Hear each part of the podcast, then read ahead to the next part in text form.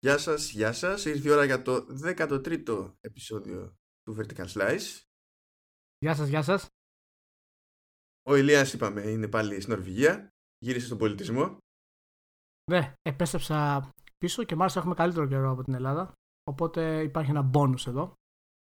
Δηλαδή παίζει τι, έχει σκάσει μύτη κανένας ήλιος ή απλά ψηλό λιακαδίτσα και έτσι. Όχι, όχι, έχουμε, είμαστε και λέει λιακαδούλα, 8-9 βαθμοί, μια χαρά, δεν βλέπω κανένα πρόβλημα. Ούτε χιονίζει, ούτε τίποτα. Καλά, δεν χιονίζει εδώ που είμαι, αλλά γενικά είμαστε πολύ καλά. Εσείς ακούω κάτω 4-5 τηλέμαχος, δηλαδή Αφροδίτη, Αφ, Αφροκράτη, τι είναι αυτά, δεν ξέρω. Ε, ναι, γιατί χωρίς branding μου πας, ας πούμε. Εντάξει, ναι. Κοίτα, εδώ δεν με έπιασε χιόνι στο, στο νότο της Αττικής. Πιο βόρεια κάτι ψηλό έπαιξε. Εδώ πέρα εντάξει, είναι αρκετά, αρκετά κοντά η, θάλασσα ώστε να μην πιάνει χιόνι. Δηλαδή, όσο... Ε, όχι, ε, όχι, άμα δεν το έστρωσε, δεν, δεν γίνεται. Ω, δεν, δεν. Δηλαδή, το, όσο, όσο φορές μου έχει τύχει χιόνι, τουλάχιστον εδώ που είμαι εγώ, να προλάβει ας πούμε, να το στρώσει για να επιβιώσει ξέρεις, δύο-τρεις μέρες το, το χιόνι κάπου εδώ γύρω. Ε, μου έχει τύχει δυο φορές. Δηλαδή πρέπει να κάνει υπερκρύο για να ε, κερδίσει ρε παιδί μου το χιόνι έναντι της κοντινής θάλασσας. Πρέπει να κάνει πραγματικό υπερκρύο. Να ξαναρχιστούμε λοιπόν έτσι και πιο επίσημα σε όλους καλή χρονιά και να έχουμε μια παραγωγική ας πούμε, ένα παραγωγικό 2019. Αυτό εξαρτάται από το πώς θα πάνε τα sessions με το ψυχίατρο. Καλά, αυτό είναι σίγουρο, γιατί αυτό δεν ξέρω κατά πόσο παραγωγικά είναι αναμονάδα. Στο τέλος σου κάνει τη, τη σούμα, νομίζω. Ναι, ισχύει. Αλλά πιστεύω θα πάει, θα πάει καλά. Θέλω να αναφέρω λίγο να καταλάβει ο κόσμος πώς γίνεται η διαδικασία του πώς βγάζουμε τα θέματα. Για να καταλάβει ότι είμαστε επαγγελματίες και δεν είμαστε τίποτα Γελάω ήδη αναγκαστικά. να σου πω, μην γελάς πριν ξεκινήσω, γιατί είναι παράδεκτο αυτό το πράγμα. Λοιπόν, για να μην νομίζουν ότι ξέρεις, απλά πλακωνόμαστε μια μέρα, μια ωρίτσα και τα βγάζουμε κτλ.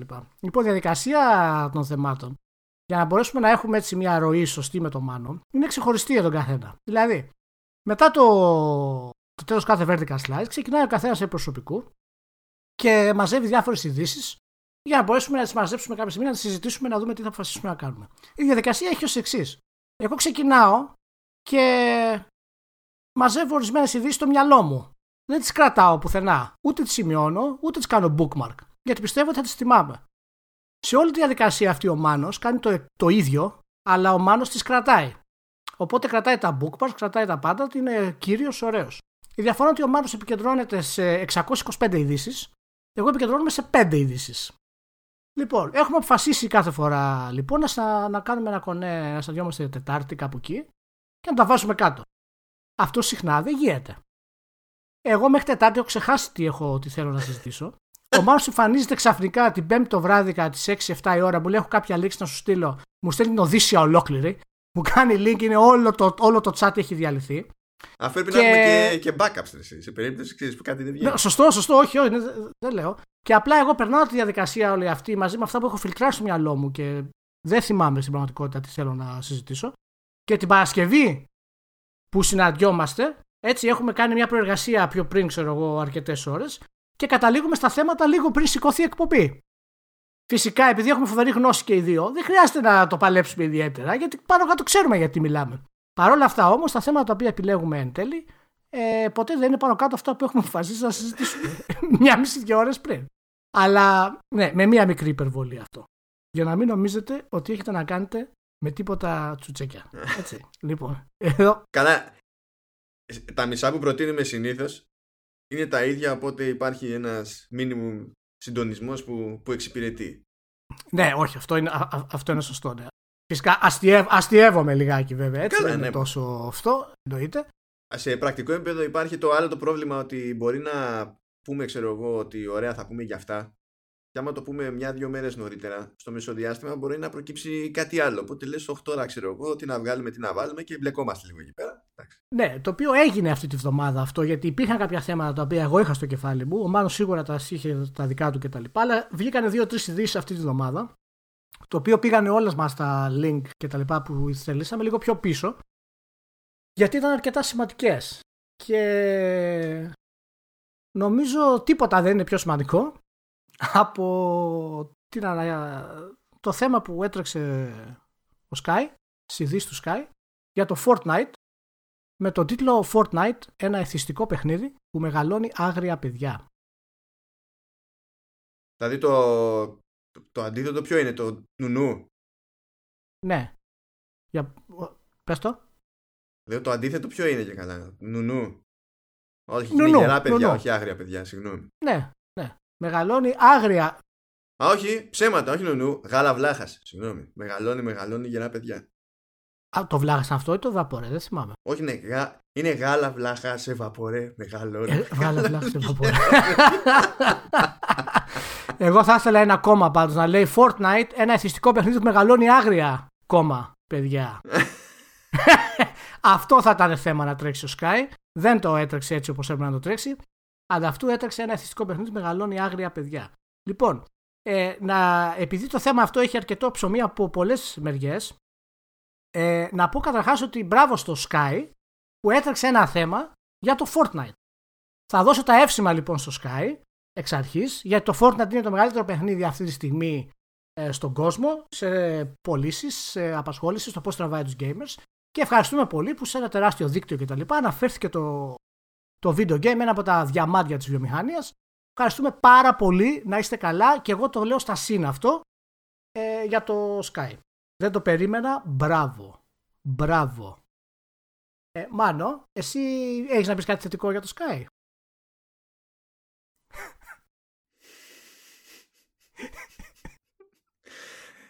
Επειδή, επειδή θυμάμαι κατευθείαν, ξέρεις, θυμάμαι κατευθείαν εποχές Μπογδάνου, αρχι- έχω προβληματίζομαι. Μπαμ, μπαμ, μπαμ, μπαμ. Γιατί ο Μπογδάνος είναι και ποιητής, δεν κατάλαβα. Γιατί; Έχει Ποιητής και από ποίηση. την άποψη ότι κάνει πράγματα. Ποιεί, ποιεί, ναι, ποιεί. Ποιεί καταστάσεις. Ποιεί καταστάσεις. λοιπόν, για να, ναι, μπράβο στο Sky για το που ανε- που ανέφερε το Fortnite, είναι διαφήμιση, ευχαριστούμε πάρα πολύ. Θυμάσαι εσύ όλα αυτά τα χρόνια να έχει γίνει ε, με θετική φόρτιση αναφορά στα video games σε ε, ελληνική τηλεοπτική εκπομπή. Ε, να σου πω την αλήθεια, εάν σου έλεγα ναι, θα έλεγα ψέματα. Αλλά σίγουρα υπήρχαν διαφορές στο πώς ε, παρουσιάζονται τα video games. Δηλαδή τις περισσότερες φορές υπάρχει ένα αρνητικό χρώμα γιατί ούτως ή άλλως αυτό πουλάει περισσότερο. Αλλά η ένταση με το πώς τα χρωμάτιζαν ενίοτε ε, είναι ας πούμε διαφορετική. Και προ, προφανώς όταν υπήρχαν κάποιες doors για το Doom παραδείγματος χάρη και τα λοιπά καταλαβαίνεις ότι ναι, το, αυτό που πουλούσε εκείνη τη στιγμή για να υποθεί κάτι ήταν ότι το σατανικό Doom παραδείγματος χάρη. Ε, αλλά το θέμα του εθισμού έχει παρουσιαστεί γενικότερα σε συζητήσεις ψυχολογικές, ε, ψυχολογίας, συγγνώμη, και πάντα με την έννοια ότι τα video games κάνουν κακό. Έτσι, το οποίο, οκ, δεν είναι κάτι το οποίο μπορούμε να αναλύσουμε αυτή τη στιγμή όπως θα θέλαμε, γιατί η έρευνα δεν έχει προχωρήσει ως εκεί, αλλά είναι κάτι το οποίο όλοι οι άλλοι παίρνουν αυτή τη θέση, γιατί αυτό πουλάει περισσότερο. Το είδα το ρεπορτάζ στο βέβαια του Sky 5-6 φορές, να ακούσω ακριβώς τι, τι είναι. Ευτυχώς που το είδες 5-6 φορές γιατί εγώ Το αρνήθηκα. είδα, να το είδα. Όχι, όχι, το είδα, πεν- το, το, το είδα 5-6 φορές στην αλήθεια. Ε, για να δω ακριβώς, ακριβώς τι, τι παίχτηκε με, με όλο αυτό το πραγματάκι και τι είπανε και τα λοιπά. Λοιπόν, τη μεγάλη ζημιά, ας πούμε, σε εισαγωγικά, την κάνει ο ψυχολόγος που βγαίνει. Ούτε η Ναι. παρουσιάστρια κάνει τη ζημιά, ούτε ο, η αφηγήτρια κάνει τη ζημιά του παιχνιδιού. Η αφηγήτρια λέει νούμερα, λέει αυτά που ισχύουν. Ε, Όντως λέει πράγματα τα οποία είναι ότι είναι θυστικό παιχνίδι και τα λοιπά. Αυτό ισχύει ούτως ή άλλως. Ε, αλλά τη, τη, τη ζημιά την κάνει ο ψυχολόγος που βγαίνει. Ναι, ο οποίος ο συμφωνώ. ψυχολόγος βγαίνει για 20 δευτερόλεπτα. Οι, οι βγαίνει οποίοι δύο ψυχολόγοι για, για τέτοιου είδους θέματα συνήθως είναι εντός εισαγωγικών ρε παιδί μου σεσημασμένοι. Δηλαδή, όπου παίζει τέτοιο τζέρτζελο, το κανάλι ξέρει ποιον θα φωνάξει. Συνήθως. Ναι, ναι, ναι. Το συγκεκριμένο δεν τον είχα ξαναδεί, να σου πω την αλήθεια. Ε, αλλά είναι όντως. Ε, ε, μου κάνει εντύπωση που τον καλέσανε γιατί είναι διευθυντής του Ελληνικού Κέντρου Ασφαλούς Διαδικτύου, ο Γιώργος Κορμάς. Ναι. Ε, οπότε έχει περίοπτη θέση και σαν, ε, ε, σαν εργασία, ας πούμε. Δεν είναι απλά ένας στοιχείος ψυχολόγος που πήρανε τηλέφωνο. ναι. Και, και πήρε σαφή θέση για το Fortnite. Δεν, δεν είπε απλά για τα, για τα games. Ναι, βέβαια το αντικείμενο του δεν είναι τα games, είναι το διαδίκτυο. Ναι, προφανώς, προφανώς. απλά ξέρει και από games. Α, εντάξει, εντάξει. γιατί είναι διευθυντής. Ε, Μάνο, Α, συγγνώμη. α, νόμιζα, νόμιζα επειδή έπαιζε πασχέτσα στα Windows. Εντάξει. κάτι όχι, τέτοιο. όχι. Α, Μάνο, όταν είσαι διευθυντής, οι γνώσεις που απλασιάζονται. Τα έχουμε ξαναπεί. Δηλαδή δεν παίζει Klondike, παίζει Spider. Λοιπόν, και ο κύριος αυτός βγήκε και είπε ότι το παιχνίδι λέει ε, μεγαλώνει άγρια παιδιά και είναι εθιστικό στο βαθμό το οποίο είναι μάστιγα. το, χαρακτήρισε, το χαρακτήρισε μάστιγα της ελληνικής οικογένειας. Α, και της ελληνικής οικογένειας. Της ελληνικής οικογένειας. Και ότι δέχονται πολλές κλήσεις για το πώς να κρατήσουν τα παιδιά τους μακριά από αυτή τη μάστιγα του Fortnite κτλ. Λοιπόν, θα κάνω ένα blanket statement τώρα. Οι, οι γονείς που κάνουν αυτές τις κλήσεις, που κάνουν αυτές τις κλήσεις, αυτή είναι η μάστιγα της ελληνικής οικογένειας. Διότι κάνουν αυτές τις κλήσεις με το σκεπτικό ότι ε, πρέπει, έχουν προαποφασίσει ότι κάτι πρέπει να κάνουν για να σταματήσει το παιδί τους να παίζει Fortnite. Δεν αναρωτιούνται γιατί παίζει Fortnite. Αυτό, αυτό που πρέπει να πούμε εδώ είναι ότι οι δηλώσεις του, του κ. Κορμά είναι ότι ε, πρέπει οπωσδήποτε να αναφερθούν με συγκεκριμένα νούμερα, να μας πει ακριβώς τι σημαίνουν αυτά που, που λέει, για τη δήλωση του στυλ η κλίση που λαμβάνουμε είναι για το Fortnite, δεν σημαίνει τίποτα. Έτσι. Απολύτως τίποτα. Από πότε τις λαμβάνουν, τι ηλικίες αφορούν τα παιδιά, από τι οικογενειακό background προέρχονται και όλα τα λοιπά. Λοιπόν, οπότε μια ατάκα έτσι και τα λοιπά. Και να μας πει επίσης γιατί έχει μεγαλύτερο τζίρο και με, ε, μεγαλύτερη, μεγαλύτερα ποσοστά ενασχόλησης παρά το χάμο που γίνεται στα δικά μας media για το Fortnite. Ναι. Γιατί έχει μεγαλύτερο τζίρο και μεγαλύτερο εύρος και απήχηση το Pokemon Go σε σχέση με το Fortnite. Αλλά δεν είναι πρόβλημα. Ήταν απλά φαινόμενο ότι βγαίναμε στα πάρκα και καθόμασταν και ψαχνόμασταν. Και, γιατί, και πέρα από το Pokemon Go, γιατί έχει ακόμη μεγαλύτερο τζίρο, ακόμη μεγαλύτερο εύρος και επίπεδα ενασχόλησης, το Candy Crush. Και να μας πει και σε ποιες ηλικίες και ε, τι λεφτά καίνε και για ποιους λόγους. Είπε σίγουρος ότι αυτό δεν το ξέρει ο κ. Κορμάς και είπε μάλιστα ότι το 80% των κλήσεων που παίρνουν είναι για το Fortnite και ακριβώς επειδή το Fortnite περιέχει ας πούμε βίαιο gameplay, σκοτώνεις τον αντίπαλό σου κτλ. Είναι και, είναι και πιο εύκολο να το, ξέρεις, να το πλασάρεις στα media από ότι ένα Pokemon Go ως κάτι προβληματικό. Ε, και στο Sonic σκοτώνεις ζωάκια. Δηλαδή, εντάξει, να πεις. Για, για, πάρε μια, για, για πάρε μια θέση, γιατί να σου πω κάτι. Ε, δεν ξέρω αν το Internet ανέβασε κάτι συγκεκριμένο. Ανέβασε την είδηση, το είδα. Ναι, ναι, ναι. Ε, Ανεβάσαμε τη, την εξέλιξη, ναι. το, το, τζέτζελο, αλλά δεν έχουμε αρθογραφήσει. Δεν έχει υπάρξει μια, μια απάντηση, γιατί αυτό ούτως ή άλλως θέλει κάποιο χρόνο ναι. ε, να γίνει. Σωστή εμπεριστατωμένη απάντηση ενάντια στο, ε, στην έρευνα αυτή του Σκάι. Το έρευνα βάλτο σε εισαγωγικά, μιλάμε για δύο λεπτά βίντεο. Ναι. Αλλά δεν έχω δει από τον υπόλοιπο ελληνικό τύπο του gaming κάτι εμπεριστατωμένο. Έχω δει πάρα, πολλά, πάρα πολλές αντιδράσεις στο facebook, στα πεταχτά και όλα τα λοιπά. Λοιπόν, για πες μου εσύ τώρα πάρε μια θέση εσύ και πες μου ρε παιδί μου πώς το κόβεις όλο αυτό το concept. Έτσι, προσπάθησε να είσαι πιο, όσο πιο να το πάρεις σφαιρικά γίνεται ας πούμε αυτό το πράγμα. Λοιπόν, για να υπάρχει ελπίδα να το πάρω σφαιρικά ε, εσκεμένα δεν είδα το ρεπορτάζ. Θα μου πεις πώς γίνεται αυτό, να αποκλείσει τέλος πάντων το, την εξέλιξη των ημερών, ας πούμε, για να δεις κάτι σφαιρικά. Διότι αν το ζήτημα είναι ο εθισμός, δεν χρειάζομαι το ρεπορτάζ του Sky. Το, το ρεπορτάζ του Sky θα μου δείξει μόνο τι δεν καταλαβαίνουμε και τι βλακίες λέμε, το οποίο δεν είναι πρωτότυπο έτσι κι αλλιώς. Σε αυτή τη χώρα ε, θεωρούσαμε ότι το, όταν έμπαινες κάποτε σε ένα ίντερνετ καφέ και έβλεπες ένα δεκάχρονο, ενώ απαγορευόταν η είσοδος σε άτομα με ηλικία κάτω των 17, ότι το πρόβλημα ήταν ότι το ίντερνετ καφέ είχε το Counter Strike. Όχι ότι το δεκάχρονο ήταν μέσα στο, ε, στο ίντερνετ καφέ. Μάλιστα θυμάμαι ότι ακόμα και όταν εγώ έμπαινα στα arcades σε 11 χρονών, τα οποία δεν ε, ε, στην εποχή που ήμουν εγώ 11 τα arcades ήταν απλά arcades δεν, υπήρχαν ίντερνετ καφέ τότε. Ήταν κανονικά μπιλιαρδάδικα. Ήταν ναι. κανονικά άνθρωποι μέσα ολόκληρης του φάσματος της κοινωνίας. Ε, ήμουνα ο cool για αυτούς που ήμουν μέσα. Και για το παιδάκι έρχεται και παίζει, ας πούμε, τον πιτσιρικά. Έρχεται και παίζει video games και τα λοιπά 11 χρονών. Α έπρεπε να ήμουν 18 για να μπω μέσα τότε. Ε, ναι, πάντως, ναι, σε, σε, αυτό που λες όντως, δηλαδή ήταν πραγματικά το έβγαλε και στο και στην έρευνα, δηλαδή την ώρα που παίζει το βίντεο ας πούμε ότι είναι μάστιγα το συγκεκριμένο παιχνίδι για την ελληνική οικογένεια. Ναι, εντάξει. Αυτά είναι μπαρμπούτσαλα. Ακριβώς ακριβώς αυτό το πράγμα, έτσι. Αυτά είναι μπαρμπούτσαλα διότι ακόμα και να ίσχυε αυτό το πράγμα, να ήταν αυτή η πραγματικότητα. Δεν σου δίνουν αυτοί οι άνθρωποι κανέναν λόγο να τους εμπιστευτείς για τον τρόπο με τον οποίο έφτασαν αυτό το συμπέρασμα. Πράγμα που σημαίνει ότι δεν έχουν κατανόηση του προβλήματος, αλλά δεν έχουν και ελπίδα να ασχοληθούν με λύση για το οποιοδήποτε πρόβλημα φαντάζονται ή υφίσταται όντως εκεί πέρα.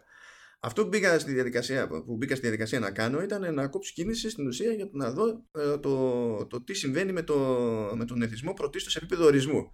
Διότι από τις μεγαλύτερε βλακίες που γίνονται εντός και εκτός Ελλάδος, όταν βλέπεις κάτι τέτοιες εκρήξεις, ας πούμε, ε, ε, ε, ηθικοπλασίας από, από τον τύπο, είναι να αναφέρεται ένα πράγμα ως δεδομένο αλλά να μην έχεις ιδέα πώς ορίζεται αυτό το πράγμα. Δηλαδή σου λέει ότι το χι ποσοστό, ξέρω εγώ, τον οποιονδήποτε για το οτιδήποτε, έχουν εθιστεί στο τάδε. Ωραία.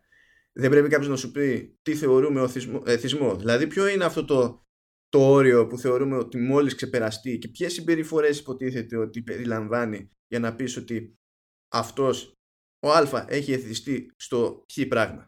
Και έχω μπει σε αυτή την καχυποψία πάντα, επειδή θυμάμαι, που, εντάξει τώρα αυτό έχει διαφοροποιηθεί, αλλά ήταν εξ αρχής στραβό και δεν ήταν ε, δύσκολο να καταλάβει κάποιος ότι ήταν στραβό.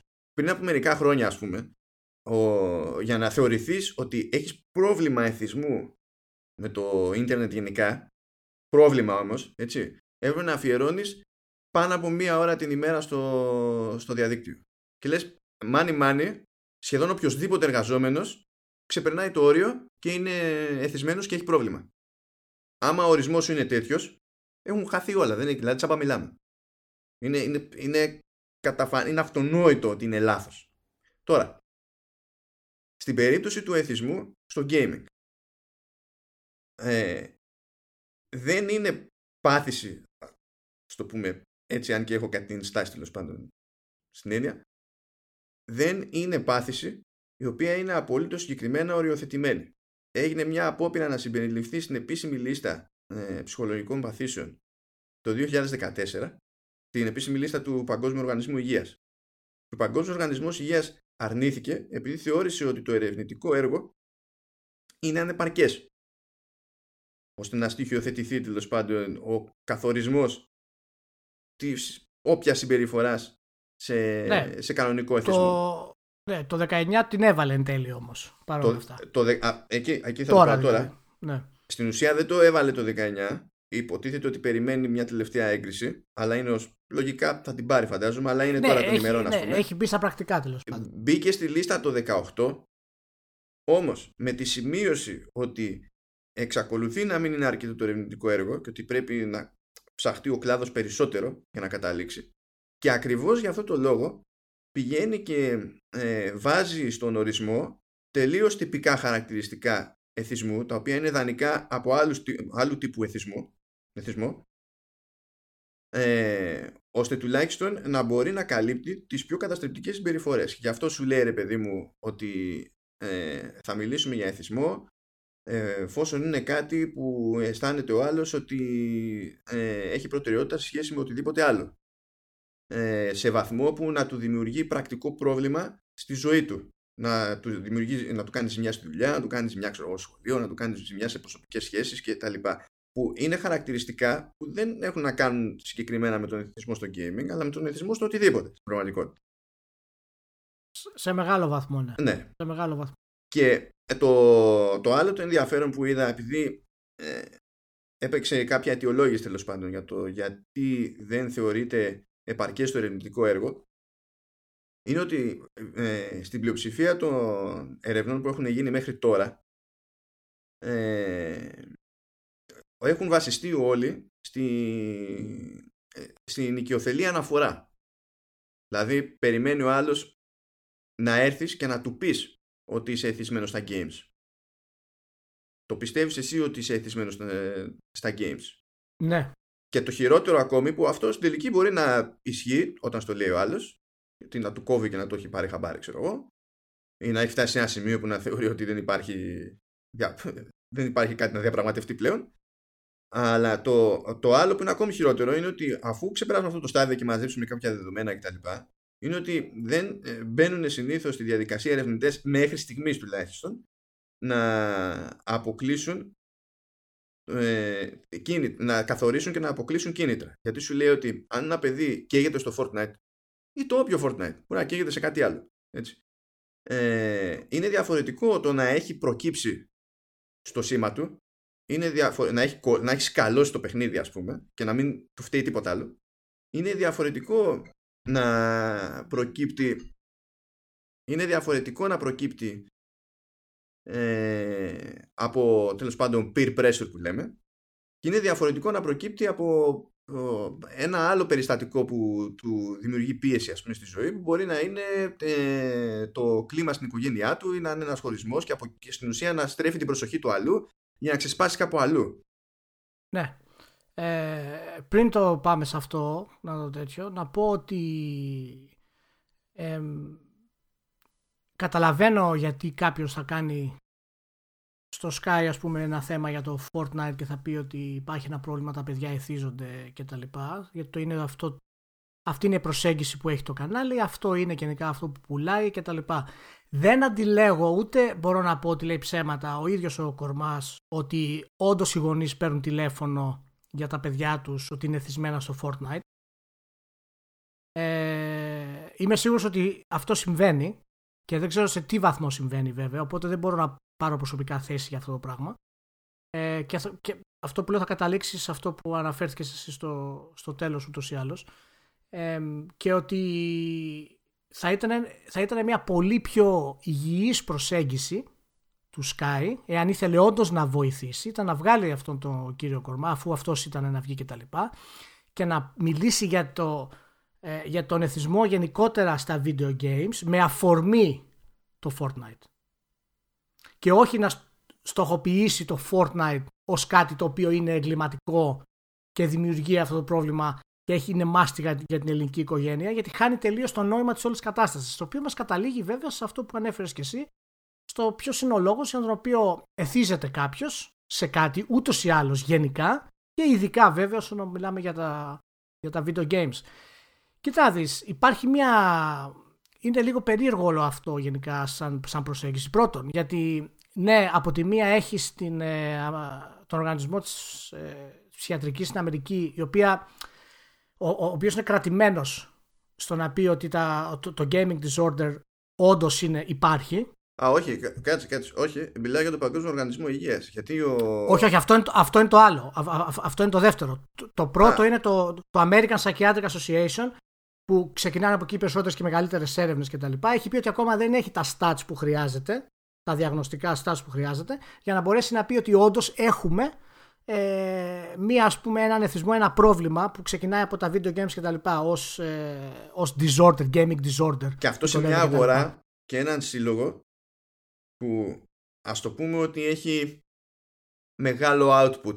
Όχι, όχι, ναι. Σε σχέση με άλλους, με άλλους οργανισμούς και, και χώρες στο, στο να χαρακτηρίζει πράγματα ως ε, Ναι, γι αυτό, γι' αυτό παίρνω το American Psychiatric Association γιατί στην ουσία από εκεί ξεκινάει γενικά πάρα πολλές έρευνες για όλο ε, το φάσμα ας πούμε των, ε, των εθισμών που έχουμε στην καθημερινότητά μας ε, λέει ακριβώς αυτό το πράγμα. Λέει ότι αυτή η συνθήκη του gaming disorder είναι μια, μια κατάσταση η οποία χρειάζεται περαιτέρω ανάλυση. Παρόλα αυτά, παρόλα αυτά την αναγνωρίζει ως πιθανή πάθηση. Εντάξει. Δεν μιλάμε ακριβώς τώρα για το που, που προέρχεται αυτό, αυτό θα το συζητήσουμε λίγο μετά.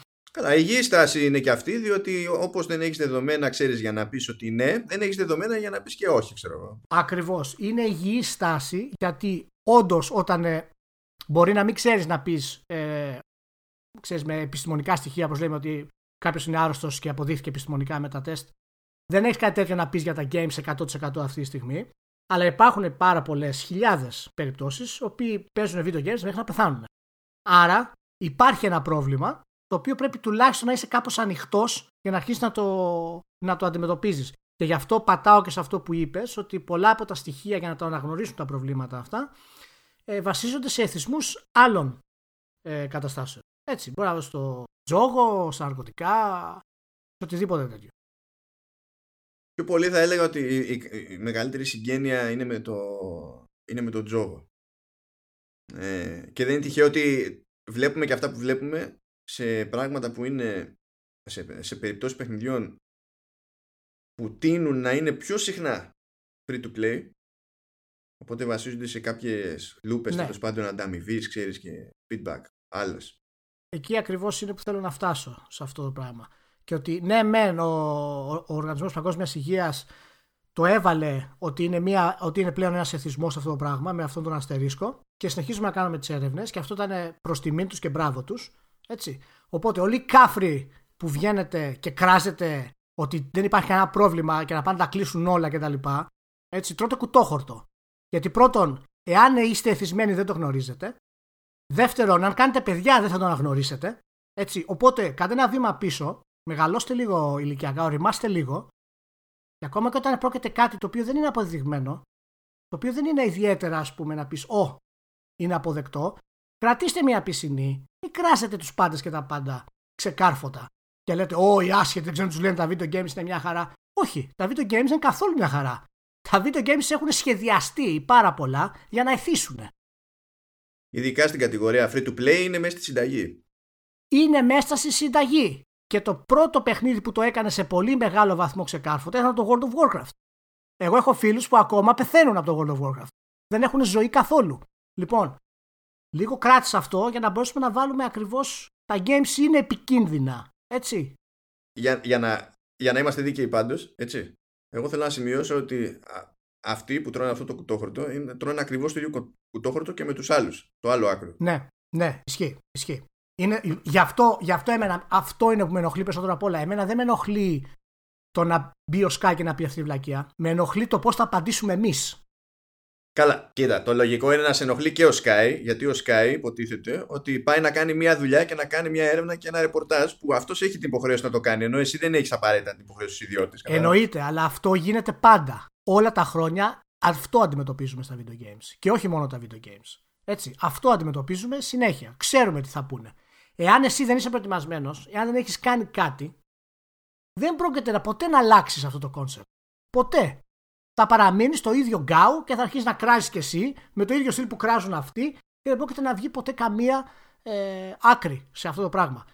Τα video games είναι φτιαγμένα για να εθίζουν σε μεγάλο βαθμό και δημιουργούν πολλά προβλήματα. Τώρα, γιατί εθίζεται κάποιος, αυτό είναι άλλο. Μην τα μπλέκουμε αυτά. Αυτό είναι τελείως διαφορετικό. Πάντως είχε πλάκα, επειδή μπορεί κάποιος να σκεφτεί, ρε παιδί μου, ότι υπάρχει ε, στον όποιο σύλλογο ή στον οργανισμό που είπαμε πριν, ότι ενδεχομένως ξέρεις, μπορεί να είναι αργοκίνητα καράβια, ξέρω εγώ, επειδή μπορεί να παίζουν συμφέροντα από πίσω και κάτι τέτοια. Που εντάξει, σε δύο περιπτώσεις παίζουν και συμφέροντα, η αλήθεια είναι, δεν μπορείς να το αγνοήσεις. Αλλά με το που μισοδέχτηκε τη φάση, ξέρεις, ως κάτι που μπορεί και να, ναι, αλλά θέλουμε να το ψάξουμε ακόμα περισσότερο για να ξέρουμε τι γίνεται. Μόλις μπήκε σε αυτό το στάδιο ο Παγκόσμιος Οργανισμός Υγείας, ε, τα ε, trade associations των, των publishers διαμαρτυρήθηκαν. Ναι, ναι. Βέβαια. βέβαια. Ναι. 22, 22 για την ακρίβεια. Μαζί με την ESA Άμα παίζει βλακία είναι πρώτη ESA. Μαζί με την ESA διαμαρτυρήθηκαν ότι είναι αυτό που έκανε ο World Health Organization είναι premature. Δεν θα έπρεπε να το κάνει. Να βγει και να πει αυτό το πράγμα. Γιατί δεν υπάρχουν αρκετά στοιχεία. Άσχετα αν είχε βάλει αστερίσκο ή όχι. Ακρι, Ακριβώς. Είναι ότι από τη στιγμή που ναι, είναι τόσο συγκρατημένος ο οργανισμός, είναι γελίο να μπαίνεις στη διαδικασία και να λες ότι δεν έπρεπε να μπεις σε αυτή τη διαδικασία εφόσον δεν έχει φτάσει κάπου συγκεκριμένα. Και εμένα μου άρεσε πάρα πολύ η απάντηση που διάβασα από τον εκπρόσωπο του οργανισμού ναι. που λέει ότι γενικά σε όλες αυτές τις διαδικασίες δεν, ε, δεν χρειαζόμαστε έξωθεν γνωμοδότηση. Δεν λειτουργεί έτσι λέει αυτό το πράγμα. Πρώτα φτάνουμε εκεί που πρέπει να φτάσουμε και μετά το συζητάμε. Γι' αυτό εγώ έχω φτάσει στο σημείο και το ξαναλέω και το έχουμε ξανασυζητήσει. Όταν μιλάμε για την ESA, ότι είναι ένας βρώμικος οργανισμός που τρέχει τα games. Είναι, πολύ, είναι πολύ βρώμικος οργανισμός, Entertainment Software Association, γιατί ποτέ δεν κάνει κάτι υπέρ του gamer ουσιαστικά, ποτέ δεν έχει παρέμβει για τα microtransactions, ποτέ δεν έχει πάρει θέση για την ακρίβεια ε, των παιχνιδιών, για τις διαφορετικές τιμές στα digital και στα, και στα physical, ποτέ. Και τώρα με το που βγαίνει αυτό το πράγμα, παρά το ότι έχει αστερίσκο, αμέσως βγαίνει να πει όπα, δεν είναι σωστό και απαράδεκτα πράγματα είναι αυτά. Χωρίς, χωρίς καν να πει ρε παιδιά, μπορεί να είναι σωστό. Να το ψάξουμε να δούμε. Για να μην χάσει πρόσωπο, έτσι. Να μην χάσει πρόσωπο. Γιατί από πίσω ρέει το παραδάκι για αυτούς τους τύπους. Ε, ναι, αλλήμον. Μα από ότι στην εισφορά του publisher υφίσταται και ζει το, το, ο σύνδεσμος. Οπότε δεν υπάρχει debate. δηλαδή είναι, είναι, είναι αυτό που είναι. Ναι, και αυτό είναι το, το μεγάλο με εμένα θέμα. Δηλαδή, ε, το γιατί κάποιος θα εθιστεί στα games και τα λοιπά και θα φτάσει σε αυτό το σημείο και τέτοια συμβαίνει. Και εγώ είμαι εθισμένος στα games, ναι, και εθίστηκα στα games και αυτό μου έχει στοιχήσει σε πολλά πράγματα. Και σε άλλοι το έχουν εθιστεί και τους έχει στοιχήσει σε πολλά πράγματα. Ευχαριστώ πολύ. Μπορεί να μην είμαι εθισμένος με την άποψη να μπορώ να ζήσω, αλλά υπάρχουν και αυτοί. Υπάρχουν και αυτοί. Και γι' αυτό καταλήγω σε αυτό που είπες πάλι, το οποίο ήταν, ήταν σωστό και το, το, το έχω διαβάσει και εγώ γενικά τον τελευταίο καιρό που το ψάχνω το, το θέμα, είναι ότι γι' αυτό έχουν δώσει αυτό το, ε, στο OK να έρθεις εσύ στο οργανισμό, στο support group και να πεις νομίζω ότι έχω εθισμό στα games. Γιατί ακριβώς ακόμα επειδή δεν είναι ξεκάθαρα τα σημάδια, ούτε εσύ ο ίδιος μπορείς να ξέρεις ακριβώς αν ισχύει αυτό το πράγμα. Είμαστε όλοι στο ψάξιμο όσον αφορά σε αυτό το θέμα. Και σκέψου όταν αυτό συμβαίνει όταν μιλάμε για 12 χρόνια και 13 χρόνια. Δηλαδή, ναι, που αν... δεν, έχει, ναι, δεν δηλαδή... έχουν τα ίδια κριτήρια, δεν έχουν ναι. ίδια εμπειρία εκ των πράγματων. Και για γονείς που, δεν έχουν, που δεν έχουν ιδέα από games, έτσι. Παρότι θα έπρεπε να έχουν, ας πούμε, γιατί είναι η γενιά η δική μας πάνω κάτω, ε, δεν έχουν ιδέα. Και είναι, είναι και.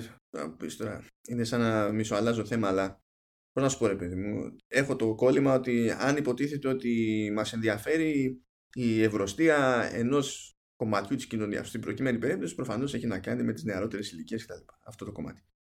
Ε, και λες ότι ωραία, τι προβλήματα υπάρχουν, κάπως πρέπει να τα ιεραρχήσουμε, κάπως πρέπει να αρχίσουμε να αντιμετωπίζουμε, ξέρεις το Α, το Β, το Γ κτλ. Δεν είναι σοβαρό σε τέτοια συζήτηση να υπάρχει χώρος για να πάρουν προτεραιότητα τα games έναντι των, των social. Σε θέματα εθισμού εννοείς; Ναι, και επιρροής και ε, δημιουργίας άλλων, άλλων προβλημάτων ψυχολογικών και Διότι αυτή είναι πραγματική. Δηλαδή, μπορώ να σου πω, η, η κοινότητα ενός game, όσο σάπια και να είναι, στην πραγματικότητα είναι απείρω πιο ελεγχόμενη σε σχέση με ένα κοινωνικό δίκτυο.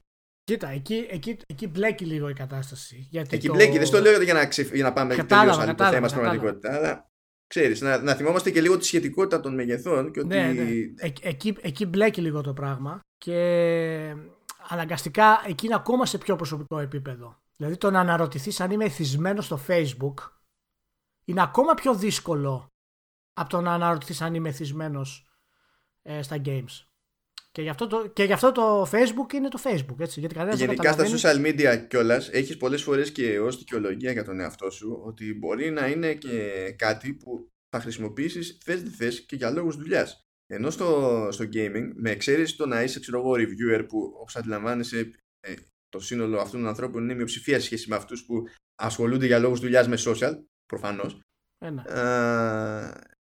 είναι πολύ πιο δύσκολο να σου τύχει, ας πούμε, να το σκεφτείς έτσι, ώστε να είναι πιο εύκολο να το δικαιολογείς τον εαυτό σου, είτε για καλό να το δικαιολογήσεις, είτε για κακό. Να, να πούμε πάντως ότι και καλά πριν το gaming disorder υπάρχει το λεγόμενο internet disorder, το οποίο και αυτό είναι μέσα, αλλά δεν είναι δεν έχει, δεν έχει γίνει αποδεκτό ακόμα και γι' αυτό το Facebook είναι αυτό που είναι. Γιατί κανένας το Facebook μας έχει κάνει να μην ξέρουμε ότι είμαστε εθισμένοι, γι' αυτό είναι η επιτυχία του. Δεν είναι κάτι άλλο στο Facebook. Αυτό είναι το Facebook. Ε, αλλά ειδικά με τα games και τα λοιπά, εγώ θα το ξαναπώ. Το πρόβλημα είναι η απάντηση. Δεν είναι η ερώτηση, ούτε το, η επίθεση που θα πάρουμε από τα media. Το πρόβλημα είναι το πώς θα απαντήσουμε και το πώς θα απαντάμε. Είτε είμαστε ο τύπος, είτε είμαστε στο facebook, είτε, είτε είμαστε εκεί. Δηλαδή, για ένα θέμα σαν το Sky, εγώ θέλω να μπει κάποιος από κάτω και να μπει μέσα και να πει: Παιδιά, αυτό δεν ισχύει που λέει ο Sky. Γιατί; Δεν έχει αποδειχθεί ο εθισμός. Η βία δεν είναι ακόμα συνδεδεμένη με τα games, δεν έχουν γίνει έρευνες και να πει αυτό το πράγμα. Δεν θα σου διαβάσω τι λένε τα σχόλια από κάτω στο, στο YouTube; Σχόλια στο λοιπόν, YouTube. Δεν χρειάζεται κάτι άλλο. Δηλαδή, Έτσι, δεν, λοιπόν, δεν θέλεις να σου διαβάσω για να καταλάβεις ότι για, γιατί με ενοχλεί εμένα αυτό το πράγμα. Όχι, δηλαδή... μα ούτε η Google δεν θεωρεί ότι είναι ωφέλιμα τα σχόλια στο. ναι, προφανώς. Προφανώς. δηλαδή, ο άλλος είναι χαχαχαχαχα Fortnite μόνο ε, ο άλλος είναι Γιώργο Κορμά, καρκίνο στα κόκαλά σου. Δες την IP και έλα εδώ. Ε, και έχει άλλα explicit μετά τα οποία δεν θα τα πω γιατί θα με κόψει ο Μάνος. Ε, ο άλλος είναι όλοι οι φούντες πίνουν εκεί. Και αυτές είναι οι απαντήσεις του, του μέσου gamer. Αυτές είναι. Το, το, φοβερό είναι ότι όλα αυτά έχουν διαφορετικό ύφος και διαφορετικές κατευθύνσεις τέλος πάντων αυτά τα σχόλια, αλλά δεν μπορείς να πεις έχουν όλα την ίδια ακριβώς χρησιμότητα. Ναι, όντως έχουν μια χρησιμότητα. Ακριβώς, ακριβώς όμως την ίδια χρησιμότητα. είναι... Λοιπόν, ε, ωραία, εντάξει. Θα κάνουμε κάποια, κάτι πιο αναλυτικό και στο Ιντερνετ για αυτό το πράγμα. Ε, είναι, είναι βασικό να μπορεί ο να έχει κάποια επιχειρήματα σωστά γιατί και ο Πιτσυρικά απέναντι στου γονείς του που θα διαβάσει να ξέρει τι του γίνεται. Όχι, Ηλία, δεν είναι βασικό να έχει επιχειρήματα ο Α, δεν είναι βασικό. Τι, τι, όχι, είναι; όχι. Γιατί, γιατί να σου πω κάτι, τα επιχειρήματα πιάνουν τόπο μόνο αν κάποιος ενδιαφέρεται για να βρει επιχειρήματα σε ένα, σε ένα κείμενο ή σε μια συζήτηση. Όταν δεν ενδιαφέρεται να ακούσει επιχειρήματα, αν, ε, δεν ενδιαφέρεται καν αν θα ακούσει επιχειρήματα οποιοδήποτε είδους. Απλά είναι ένα μάτσο γράμματα ή κάτι ήχη που βγαίνουν από κάτι στόματα κτλ. Δεν έχει σημασία η δουλειά που θα παίξεις. Σαν τα review είναι ένα θέμα. Εγώ ξέρεις, ε, εγώ είμαι πάντα αισιόδοξος. Βλέπω τη θετική πλευρά πρώτα. Ε, γι' αυτό υπάρχω εγώ εδώ πέρα. εγώ, εγώ πιστεύω ότι είναι εντάξει. Και μέσα σε όλο αυτό που έγινε λοιπόν με το Sky και το χαμό και τον εθισμό στα games κτλ. Έτσι, και πρέπει να δούμε να πούμε κάποιες ειδισούλε κτλ. Sky και τι πιο Sky; Sky και η κυρία Μπάντζη Sky δεν λες τίποτα. Είναι άλλο Sky αυτό, εντάξει. Sky, έσκασε, έσκασε, χτύπησε, έσκασε, μπαμ, έσκασε. Γέλαγα, λοιπόν. γέλαγα. Όταν το είδα, γέλαγα. Έσκασε που έσκασε ξημέρωμα, γέλαγα κατευθείαν. Sky ξημέρωμα, δύο χρόνια νωρίτερα από τη συμφωνία. Οι φημολογίε αναφέρουν ότι στα γραφεία της Μπάντζη ανοίγανε σαμπάνιες όσοι έχουν απομείνει ζωντανοί και δεν έχουν, δεν έχουν γίνει κοιμάς.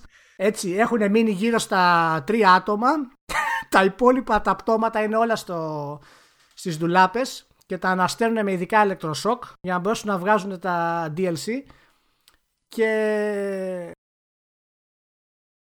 τέλος η συμφωνία. Καλά να πάθουν όλοι. Επίσης πριν, πριν αρχίσεις, πριν αρχίσεις, πριν αρχίσεις θα σου πω ότι ο τίτλος είναι Bounty Announces Split from Activision. Όχι Activision ναι. splits or let's go Bungie. Bungie announces split from Activision. I need a weapon, από το κερατό μου. Και πρέπει για σπάσιμο να τους το κάνανε πέμπτη, έτσι. Να μένει και μια εργάσιμη για τις σχηματαγορέ. το είχαμε ξαναπεί αυτό. Δεν το κάνεις πέμπτη. Είσαι, είσαι απαράδεκτος να το κάνεις πέμπτη ή τετάρτη. Είσαι απαράδεκτος. Έχεις έχεις στόχο, έχεις επίθεση από πίσω. Έτσι για να γουστάρει. Θέλω να δω τώρα πώς θα προσπαθήσει να, να διασκεδάσει τις αντιπώσει η Activision που έχει το λανσάρισμα του Sekiro, που έχει αρχίσει τώρα το σπρώξιμο ξέρεις για τον μπασκετ. Η Activision, η Activision έχει περάσει τους τελευταίους μήνες στα χειρότερα. Η Blizzard είναι μέσα στα χάλια. Οι ανακοινώσεις πήγαν χαμός. Όλοι οι σημαντικοί της Blizzard φεύγουν, πέφτουν σαν τις μύγες, εξαφανίζονται. Έτσι και τώρα τελειώνει και η Bungie νωρίτερα. Πες μου, μάλλον, ποια είναι η θέση σου σε αυτό το. στο σκάσιμο. Λοιπόν, ε, ε, θα ξεκινήσω μια ερώτηση. Πες μου. Τα, ό, όλα τα χρόνια από τότε πρώτο πήγε στη, αγοράστηκε η Bungie από τη Microsoft. Αν και μπορούμε να το πάμε και από, ακόμη πιο πίσω. Αλλά τέλος πάντων η, ε, στην η εποχή της Microsoft έφερε το Halo που έφερε και ένα συγκεκριμένο άλμα τέλος πάντων στο είδος.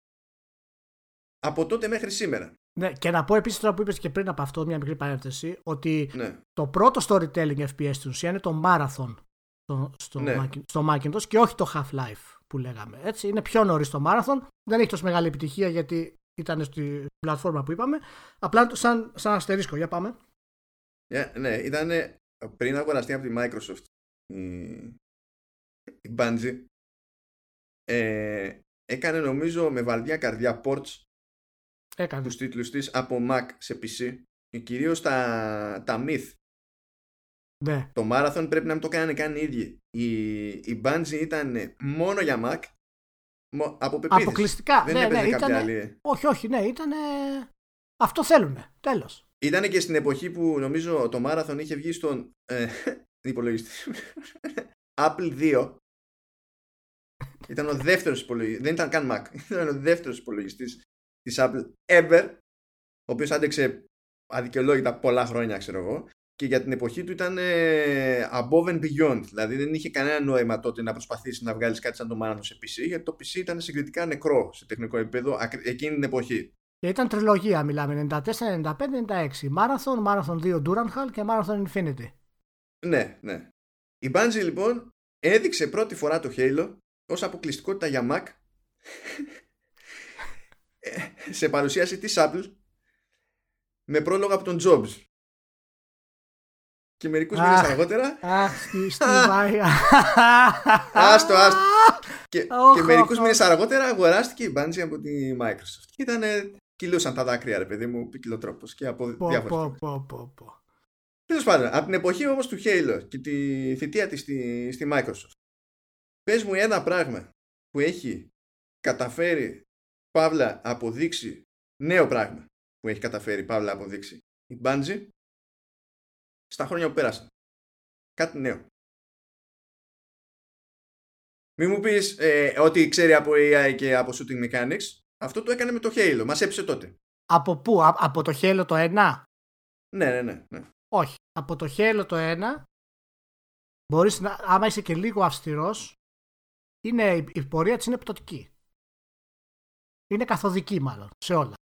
Δεν έχει αποδείξει τίποτα. Έκανε ό,τι έκανε με το Halo το 1 την ουσία και μετά έχτισε πάνω σου αυτό και προχώρησε στην όλη κατάσταση. Και έφτασε, και έφτασε μέχρι που έφτασε στα, στα Destiny το οποίο θα συζητήσουμε για το... Έφυγε λοιπόν από τη Microsoft η οποία Microsoft την είχε αγοράσει. Δηλαδή το να μπεις στη διαδικασία να πεις θα βρω εγώ χρήματα για να πληρώσω την Microsoft για να με απελευθερώσει. Για να, γι... ναι, για να γίνω ιδιόκτητος είναι μία σκέψη. Και ωραία και τα βρήκε στα χρήματα. Βασική προπόθεση για όλο αυτό είναι να ενδιαφέρεται η Microsoft για το ότι βρήκε στα χρήματα. Γιατί από τη στιγμή που τη ανήκεις, άμα δεν γουστάρει, δεν γουστάρει. Το χειρότερο που μπορείς να τους κάνεις μετά είναι να σηκωθούν και να φύγουν διάφοροι, ξέρω. Ναι, προφανώς. Ούτως ή άλλως και ο Σερόπιαν, ας πούμε, ο ιδρυτής, ένα από του ιδρυτέ, είχε φύγει μετά το Halo 1. Έτσι. Είχε δει τι θα, τι θα γίνει από τότε ο κύριος. Ναι, και αντίστοιχα, και όταν έφυγε η Bungie από τη Microsoft, μείνανε και άνθρωποι στη Microsoft και στήσανε τη 343 Industries. Δεν είναι ναι, δηλαδή ναι, μέρος, ότι... Με, ναι, μέρος της Bungie έμεινε και στη 343 βέβαια. βέβαια. Ωραία. Ζορίστηκε λιγότερο η Bungie να φύγει από τη Microsoft παρά, παρότι ήταν ιδιοκτησία της Microsoft από το να φύγει από την Activision στην οποία πήγε οικειοθελώς. Δηλαδή δεν ξέρω τι μυαλά κουβαλάνε στην Bungie σε κάποια επίπεδα. Γιατί και τώρα το ανοίγαμε σαμπάνιες και γύχα. Ε, αυτό μπορούσαμε να τους πούμε ότι θα, αυτή θα, μπορούσαμε να τους πούμε ότι θα είναι η κατάληξη τους όταν πρωτοανακοίνωναν τη, τη δεκαετία του σύμβαση. Κοίτα, εγώ... Γιατί είναι Activision. Έχω μία, ναι, έχω μία, το κρατάω λίγο μια πισινή σε όλο αυτό το πράγμα. Γιατί, γιατί η Bungie στην Activision δεν πήγε σαν ένας απλός developer. Ε, πήγε ως top 3 developer στον κόσμο ε, με τη δύναμη να δημιουργήσει παγκόσμια brands και γι' αυτό η Activision δέχτηκε και τους όρους της Bungie ότι εμείς παιδιά θα φτιάξουμε το IP και θα κάνουμε συμφωνία 10 χρόνια. Τίποτα άλλο. Είχαν πει. Και επειδή η Bungie είναι αυτή που είναι, ε, δέχτηκε η Activision όλο αυτό το πράγμα. Θέλω να πιστεύω ότι η Bungie ε, σε κάποιο βαθμό, θα μου πεις με αφελέστατα, μπορεί αλλά σε κάποιο βαθμό όντως πίστευε ότι θα είχε κάποιο creative control, δημιουργικό έλεγχο. Μπερδεύω με τα αγγλικά συνέχεια, άμα το κατηλάκι. Καλά, ε, εντάξει. Ε, στο, στην όλη αυτή διαδικασία. Αποδείχτηκε ότι μάλλον τον έχει σε κάποιο βαθμό. Αλλά το κόστος για να τον έχει, γιατί για να φύγει και να πάρει και το IP και τα λοιπά που της ανήκει ούτως ή άλλως, ε, είναι ότι η ταυτότητά της έχει εξανεμιστεί σχεδόν ολοκληρωτικά. Αυτό είναι το κόστος. Και αναρωτιέμαι Ωραία, και άλλο το κόστος. Γιατί για να το κάνει αυτό χρειάστηκε να βάλει ως επένδυση εκατομμύρια είναι της. Ναι, και αυτό θέλω να πω να καταλήξω εκεί. Ότι εφόσον έχεις κάνει αυτό το κύκλο, έτσι. Γιατί μπαίνεις με την Activision. Η Activision με την πρώτη μέρα που μπήκες είχε συμφωνήσει ότι θα κάνεις. Είχε συμφωνία στην ουσία για τέσσερα παιχνίδια. Και εν τέλει έκανες δύο και τα, και τα expansion. Έτσι. Το ένα καθυστέρησε ένα χρόνο, το πρώτο του Destiny. Βγήκε μισοδιαλυμένο. Μόνο το lore ήταν στην ουσία, που ήταν φτιαγμένο και είναι από τα πιο καλά μοντέρνα lore που μπορούμε να πούμε sci-fi. Αλλά το storytelling και τα λοιπά δεν έχει καμία σχέση με τα Halo. Και η ιδέα σου να το κάνεις MMO FPS ήταν δική σου Bungie. Δεν ήταν της Activision.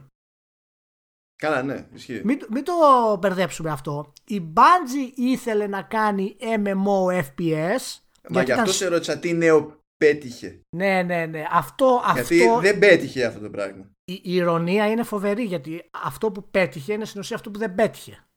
Δηλαδή πέτυχε να μην πετύχει σε κάτι. Γιατί... Και επειδή μπορεί να υπάρχουν διάφορες ενστάσει σε αυτό το θέμα, έτσι, ε, νομίζω ότι εντάξει, μας έχει παραφάει το, το fanboy προς κάποιες πλευρές. Ναι. Που ε, το fanboy κάποια στιγμή πρέπει να μαζεύεται μετά από χρόνια ε, πάντων, κουφών αποτελεσμάτων. Δεν νοείται να χρειάζεται το τρίτο expansion και το πολλωστό ευρώ στο πρώτο Destiny για να, σου δει, να δίνει περιθώριο σε παίκτη τον οποίο παίκτη θέλει να πιάσει γιατί θέλει να πιάσει και τον core, θέλει να πιάσει και τον casual, θέλει να πιάσει και τον, τον μεγαλύτερο και τον μικρό. Όλους θέλει να τους πιάσει. Δεν νοείται με αυτό το σκεπτικό να χρειάζεται το τρίτο expansion στο πρώτο Destiny για να είναι δυνατό να στήσεις private party χωρίς να χρειαστεί να το βασίσεις σε clan. Αυτό το πράγμα είναι τόσο εξωπραγματική αποτυχία του user experience και τόσο σάπια αντίληψη περί οποιοδήποτε business model με τη λογική ότι ήταν το λογικό μες στο μυαλό τους να το χρεωθείς αυτό ναι.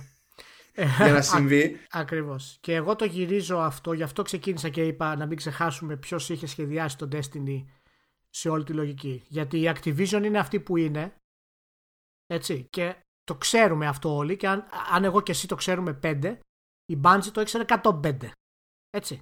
Λοιπόν, και είναι σημαντικό να πούμε ποιος είχε αυτή την ιδέα. Γιατί όταν η Bungie πήγε να κάνει την προσφορά αυτή στην Activision, έτσι, ο λόγος που κέρδισε αυτή τη συμφωνία, γιατί η Activision τώρα δεν μπορεί να πει της Bungie, κοριτσάκι μου, σε παρακαλώ, η αγοράκι μου, θε στην εταιρεία. Ε, εντάξει, θα σε αφήσω να φύγεις μετά, θα σου δώσω το δικό σου IP, θα, απλά θα σε υποστηρίξω οικονομικά. Το development και το όλο το marketing, ε, το κόστος κτλ. είναι συνολικά 500 εκατομμύρια δολάρια έφτασε για το Destiny. Το παραλαμβάνω, έτσι. Η Activision τα έχωσε αυτά τα χρήματα. Για ποιο λόγο τα έχωσε αυτά τα χρήματα; Επειδή κάποια στιγμή η Bungie θα ήταν ελεύθερη σε 10 χρόνια; Όχι. Γιατί η Bungie της παρουσίασε ένα business plan δομημένο επάνω στα microtransactions. Ξεκολλήστε με το φαμποϊσμό της Bungie που όλοι τον έχουμε περάσει από τις καλές εποχές. Η Bungie πήγε στην Activision για να γίνει global brand, ένας publisher παντοδύναμος ολοκληρωτικά και τώρα προσπαθεί να το κάνει αυτό το πράγμα εν τέλει και δεν πρόκειται να το πετύχει. Γιατί το Destiny κατέληξε αλλού. Πάντως να σου πω, λίγα, λίγα λεφτά έχω σε Activision. Και το έβλεπα Δηλαδή και έχω πάρει πρέφα λίγο τι απόσταση έχει το, είχε το budget της Activision για το σπρώξιμο Destiny όποτε είχε να βγει Destiny τέλος πάντων σε σχέση με το, με το Call of Duty παρότι στα καλά του χρόνια το Destiny από Zero τα πήγαινε ανάλογα καλά με το Call of Duty. Στην αρχή, όχι τώρα πλέον, εντάξει Ναι, όχι, αυτό δεν είναι το βασικό θέμα. Το βασικό θέμα είναι να καταλάβεις ότι το Destiny ξεκίνησε από, από μηδέν. Είναι νέο IP. Το development ναι, ναι, που έχεις ναι, να ναι, κάνεις ναι. αυτό το πράγμα, τα λεφτά που έχω σε Activision για να τους εμπιστευτεί την Bungie για ένα νέο IP, Πάνε να πει ότι είχε ένα business plan το οποίο βασιζόταν σε microtransactions να βγάλει χρήματα η Activision. Αλλιώς δεν θα ναι, τους έλεγε πάρτε χρήματα ξεκάρφωτα. Ναι, αλλά ξέρει, είναι, είναι λίγο δύσκολο να μην, φανεί, να μην μείνει περίεργη εντύπωση όταν θα ναι. πάω ξέρω εγώ, από Gamescom σε Gamescom και θα έχω ε, υποτίθεται ε, ε, παρουσίαση και κλεισμένων των θυρών, των θυρών μπαίνω μέσα ναι. είμαι εγώ, άλλοι πέντε και η παρουσίαση είναι PowerPoint τελεία και πρόσεξε να έχουν ένα hands-on demo με, με χρονομετρική 5 λεπτών. Και δεν είναι. και δεν είναι. Ναι, και δεν είναι στο, στο business area εκεί που, κάνεις την παρουσία, που έχεις την παρουσίαση για τους δημοσιογράφους. Είναι στο show floor που να κάνεις ολόκληρη μανούβρα να φας χρόνο από τη ζωή σου για να παίξεις ένα match σε ένα χαρτί. Ναι. Ε, θες να πεις ότι και, και η Bunch ας πούμε δεν την ενδιέφερε αρκετά, ήταν υπερόπτες ας πούμε; Πώς Δεν ξέρω ποιος πρέπει να μην ενδιαφέρεται αρκετά για να καταλήξουμε σε περιστατικά σαν και αυτά που είπα τώρα προς, ξέρεις, τον ναι. τύπο και τον κόσμο. Αλλά όποιος και αν είναι, κάποιος δεν ενδιαφέρονταν αρκετά. Ακριβώς. Και λέει το OK Activision στην Bungie, κάνε το κονέ σου καλύτερη, θα σε υποστηρίξω οικονομικά κι εγώ, έχεις βάσει και στα χρήματά σου, πάμε να φτιάξουμε το νέο κτλ. Τους παρουσιάζει το πλάνο, το microtransaction κτλ. Και, και πώς ξέρεις, εντάξει, MMO τώρα, FPS, τώρα Bungie είναι αυτή, κάτι θα κάνει, κάτι θα καταφέρει, κάτι θα γίνει κτλ. Έχει τους μηχανισμούς του Halo από πίσω για όλη τη διαδικασία και τέτοια. Οκ. Και μετά αρχίζει και κράζει την Activision γιατί πιέζει την Bungie για συνεχόμενο περιεχόμενο και microtransactions και η Bungie ανεβοκατεβάζει τις, τις θεωρίες για τα microtransaction κάθε μήνα. Μία χρεώνει αυτό, το παίρνει πίσω. Μία κάνει αυτό, το παίρνει πίσω. Μία φταίει, φταίει αυτό το. Ο, συγγνώμη σου παίκτης, δεν το ξέραμε, λέει μάθαμε τώρα, το παίρνει πίσω. Ναι, ναι, Βγάζει ναι. αυτό, το παίρνει πίσω. Βγάζει το Everspace, το παίρνει πίσω. Δηλαδή, αυτά δεν είναι φαντασίες Activision. Αυτά είναι, όλα είναι δοκιμές της Bungie για να μπορέσει να δει τι θα πιάσει και τι δεν θα πιάσει. Και το Destiny μπορεί να είναι ένα καλό shooter, αλλά δεν έχει σε καμία περίπτωση ούτε το εύρος, ούτε την, ε, τη, τη βαρύτητα ενός Halo. Έτσι, οπότε από αυτή την άποψη η Bungie απέτυχε. Και τώρα είναι κολλημένη στο να βγάλει το Destiny 3 και το Destiny 4, το οποίο θα είναι ένα grind fest όπως είναι ούτως ή άλλως τα Destiny, με FPS, χωρίς καμία αλλαγή και με τα καλύτερα, το, το καλύτερο προσωπικό της να έχει φύγει αυτή τη στιγμή. Ουσιαστικά μιλάμε για μια εταιρεία που μέχρι στιγμής τουλάχιστον δείχνει οικειοθελώς να κατέληξε να έχει ως αυτοσκοπό και προσωπική φιλοδοξία το να βασίζεται σε ένα παιχνίδι. Ναι. Που αυτό είναι επιχειρηματικά αυτοκτονικό, απλά δεν το κάνεις. Ναι, και μέσα σε όλα αυτά λοιπόν που έγιναν όλα αυτά τα χρόνια, την όλη διαδικασία, μου καταλήγει στο τέλος και μου παίρνει 100 εκατομμύρια επένδυση από την αίτηση. Ναι, επειδή πριν ήταν η κακιά η Microsoft. Ακριβώς. Και Ναι, καλή επειδή ήταν, Activision. ναι, στον άρχοντα των microtransactions, ο οποίος σου βάζει μέσα επένδυση 100 εκατομμύρια και μόλις έχουμε κράξει και έχουμε θάψει την Blizzard που έκανε συμφωνία για τον Diablo με αυτό το πράγμα, γιατί ξέρουμε τι θα είναι το Diablo στα κινητά με αυτόν τον τρόπο. Δηλαδή, παιδιά, χωριό που φαίνεται κολόζο δεν θέλει. Έτσι. Η Bungie αυτό θέλει να καταλήξει να κάνει και αυτό θα καταφέρει ή όχι να κάνει. Το αν θα, αυτό θα φέρει και ποιότητα δεν το ξέρουμε. Κοίτα, εγώ πιστεύω ότι απλά σε τσούσει επειδή το Destiny θα καταλήξει να είναι ε, αποκλειστικότητα για την Κίνα. Τα 100 εκατομμύρια πήρε πέρσι στο μεταξύ. Έτσι, η Και Bungie οι Κινέζοι θα φτιάχνει- παίζουν Destiny και εσύ δεν θα μπορείς να παίξεις. Ισχύει, ισχύει, εντάξει, το δέχομαι, το δέχομαι. Ε, η, η, η, η Bungie έχει, ξέρω εγώ, πε- περίπου 700 άτομα προσωπικό. 700 με 750 άτομα, έτσι. Πήρε 100, 100 εκατομμύρια επένδυση για αυτό το πράγμα. Έτσι. Ούτε για χρόνια τη φτάνουν, μόνο για τους μισθούς developer. Είναι το 70% ας πούμε. Άμα πάρεις ένα μέσο όρο του αμερικανικού μισθού, παραδείγματος χάρη, ε, στους developer, ούτε σχεδόν, όχι, ε, για ένα χρόνο το 80% μόνο η μισθή, όχι το development cost. Έτσι. Λοιπόν, και τώρα θα πρέπει να υποστηρίξει τον Destiny με δικά της χρήματα, να κάνει development το επόμενο, έτσι, και να αναλάβει και την προώθηση των δικών της τίτλων. Αν εσύ μου βρεις κάποια λογική σε αυτό το πράγμα όπως είναι, εγώ σταματάω να κάνω podcast, θα πάω να ξυριστώ ολόκληρος. Θα βγω τελείως εκτός θέματος τώρα. Για βγες. τελείως, τελείως εκτός θέματος. Αλλά θα είσαι μέσα. Αλλά θα είσαι έχει, μέσα. έχει πλάκα να οριοθετούμε. Να, να έχουμε ρε παιδί μου μια κλίμακα μέσα στο μυαλό μας για, Ναι. τα, για τα μεγέθη. Το, το, το, το τι σημαίνουν όλα αυτά τα ποσά, ξέρεις, τα νούμερα είναι, σκάνε. Ωραία. Λοιπόν, σε ετήσια βάση. Ναι. Ε, η Apple. Από ξεκινάμε τώρα. σε ετήσια βάση η Apple Οχ, οχ. ξοδεύει για πτήσεις από το Σαν Φρανσίσκο προς δια, διαφόρους προορισμούς για τους υπαλλήλους της, έτσι. 150 εκατομμύρια δολάρια. και κλείνει κάθε μέρα, κάθε μέρα, Οχ. 50 θέσεις business class. Να σου πω, μιλάμε ότι αυτό δεν είναι η υπερανάλυση που έκανες. Μα την Παναγία, σου βγάζω το καπέλο. Σου βγάζω το καπέλο. Αυτό το πλαϊνό, αυτό το side project που φέρνεις τώρα, το side επιχείρημα, πραγματικά συγχαρητήρια.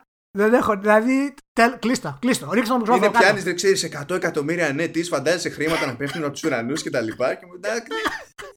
Σου λέει ο άλλος και λέει είναι λογαριασμός νερού ρε φίλε. Και, και για να κλείσουμε λίγο και λιγάκι όλο αυτό το πράγμα. Λοιπόν, είπαμε, εγώ δεν έχω καταλάβει ακριβώς η Bungie αυτή τη στιγμή τι πρόκειται να κάνει. Ε, δεν έχει λεφτά για οτιδήποτε. Έχει ένα IP το οποίο είναι πτωτικό. Έτσι, μας έχει βγάλει την πίστη όλο αυτό τον καιρό. Μάλιστα η Activision είχε παραπονεθεί κιόλας ότι δεν έχει φέρει και καλές πωλήσεις από τον Destiny 2 και μετά, αυτά που περίμενε δηλαδή. Καλά και Activision τώρα εντάξει. Η Activision, άμα, άμα δεν έχει ένα IP, αν δεν έχει ετήσιο τζίρο από ένα δις και πάνω, είναι αποτυχία. Ναι.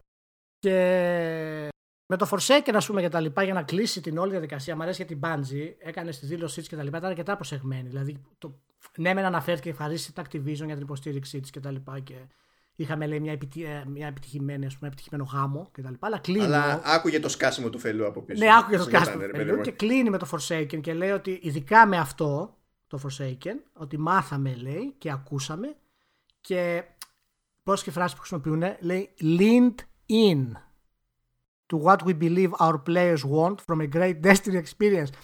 Μάθαμε, ακούσαμε και leaned in.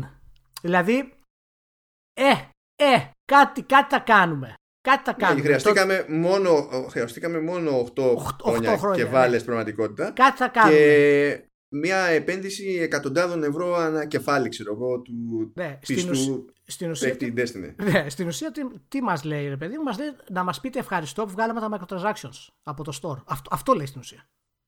που μπορείτε να παίξετε το παιχνίδι χωρίς να χρειάζεται να κάνετε microtransactions αυτή τη στιγμή και, το, και μειώσουμε. Αυτό μας λέει στην ουσία, να μας πείτε ευχαριστώ και να είμαστε ok.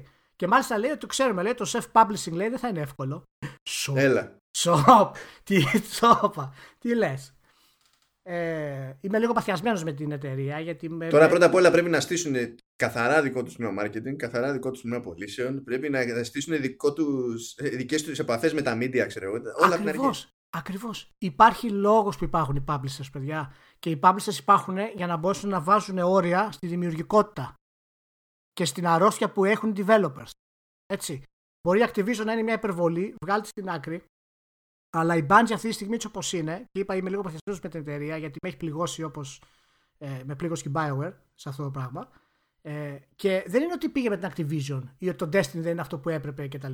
Έτσι, είναι αυτή η αιμονή στο multiplayer γιατί ήταν ικανότατοι, ικανότατοι storytellers έτσι, και θα μπορούσαν πραγματικά να φτιάξουν το Destiny να το κάνουν τρομερό brand. Τρομερό brand.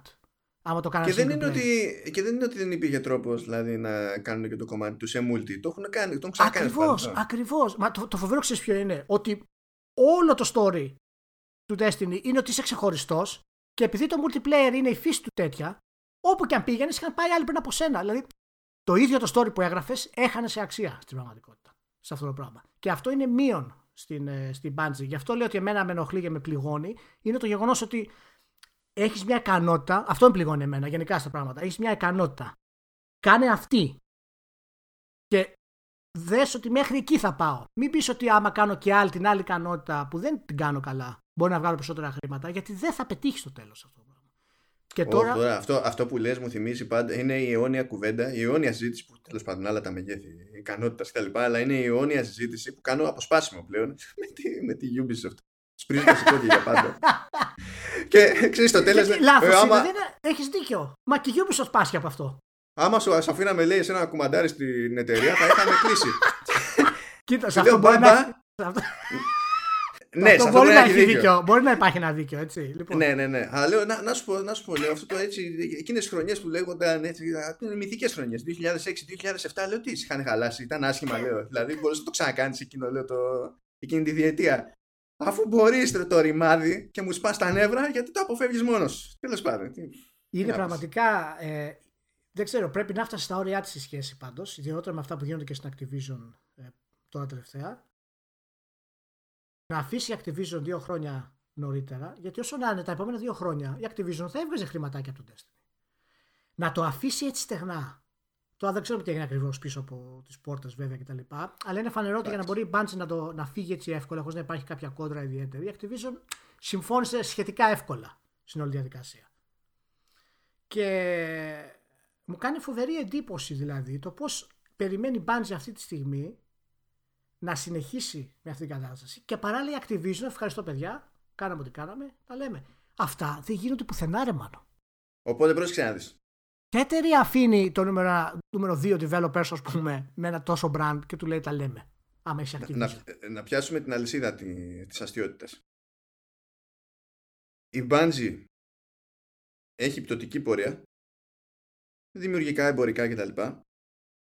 Και διαλέγει αυτή τη στιγμή, δηλαδή μια, μια πορεία στην οποία να σου πω, εστίασε η ίδια στην πραγματικότητα ή κυρίως η ίδια, δηλαδή έχει, έχει μεγάλο μερίδιο ευθύνης, έστω τέλος πάντων. Νομίζω ε, έχει το μεγαλύτερο για μένα. Είναι, είναι 65-35, κάπως έτσι το βλέπω. Και σε, σε αυτή τη φάση αποφασίζει ότι εφ, να, εφόσον δεν έχουμε λύσει το πρόβλημα το βασικό,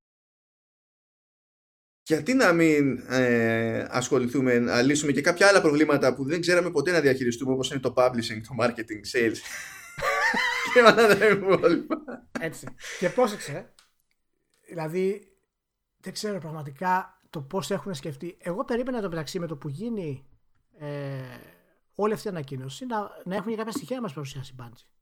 Δηλαδή να μας πει παιδιά το επόμενο είμαστε αυτό, αυτά είναι τα σχέδιά μας κτλ. Ε, Όχι, δεν χρειάζεται. Σιγά το.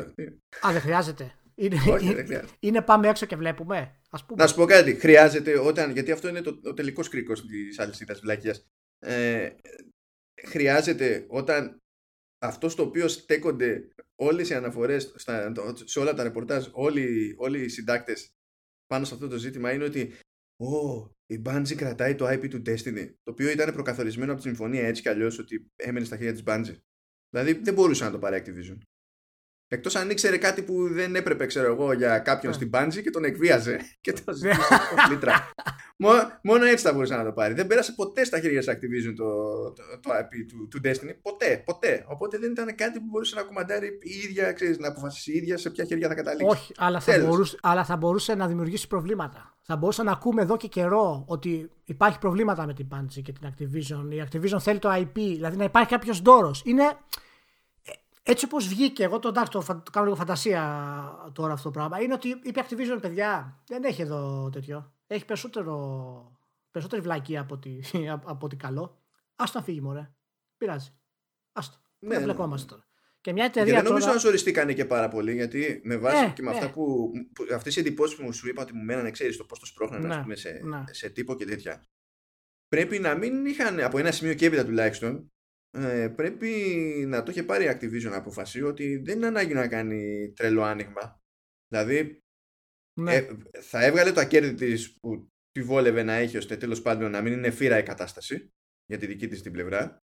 Και επειδή το έβλεπε να πέφτει, δεν νομίζω να θύχτηκε κιόλας. Ότι εντάξει, λιτώνουμε ένα βάρος, ρε αδερφέ. Θα το μπορεί να το είδε έτσι.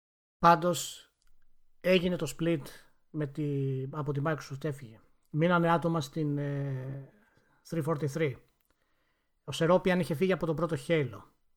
Έκανε συμφωνία με την Activision για το νέο IP, δημιούργησε ένα χάρτη microtransactions. Ενδιάμεσα μετά το Destiny κτλ. Για κάποιο λόγο, ο οποίος ακόμα δεν το ξέρουμε ακριβώς, απέλησε τον O'Donnell. Το οποίο αυτό είναι, πολύ, είναι μαύρη σελίδα για την εταιρεία. Γιατί ο O'Donnell είναι η μισή μπάντζη. Δηλαδή, αν δεν υπήρχε το soundtrack, το Halo θα ήταν άλλο παιχνίδι. Καλά, εντάξει, μισή μπάντζη είναι υπερβολή, αλλά το θέμα είναι ότι δεν είναι ότι απλά έστειλε τον O'Donnell. Είναι ότι ε, όλο αυτό ήταν πολύ, πολύ κακό PR. Δηλαδή και οι δηλώσεις που έκανε η Bungie όταν κινήθηκε νομικά εναντίον της ε, ο Ντόνελ ήταν κακές. Ε, έδειχνε κάποιο πρόβλημα δηλαδή στα μυαλά. Εξ αρχής τον απολύεις γιατί προφανώς του χρωστάς μπόνου το οποίο δεν το έχεις δώσει και τον απολύεις γιατί νομίζεις ότι υπάρχει μια οικονομική λούπα εκεί το οποίο θα την γλιτώσεις. Σε μηνύει ο άλλος και αντί να κάνεις την κότα και να πεις: OK, αρχίζει ένας ολόκληρος χαμός όπως λες και κάνεις επιθέσεις στον ίδιο τον Οντόνελ. Δηλαδή, σε παρακαλώ. Τι, αυτά είναι σοβαρά τελείως πράγματα. Ναι, ναι, εντάξει. Και το αποτέλεσμα ήταν ότι αλλάξανε συνθέτη και. Ναι, εντάξει. Τα, τα δώσανε τα χρήματα στον Οντόνελ εν τέλει, αλλά έπρεπε να γίνει όλη αυτή η διαδικασία. Ναι, ναι. ναι. Ήταν απλά για να, χα, να, να χαλάσουν καρδιές και ναι. να πεταχτούν και άλλα χρήματα. Γι' αυτό, αυτό λέω. Μόνο, αυτό, αυτό. αυτό το πρόσωπο της Bungie και ίσως η περίπτωσή της να είναι πιο τραγική από αυτή της Bioware γιατί η Bioware τη θεωρούσα και αφελή ως ένα βαθμό. Δηλαδή ήταν καλή, είχαν καλή καρδιά.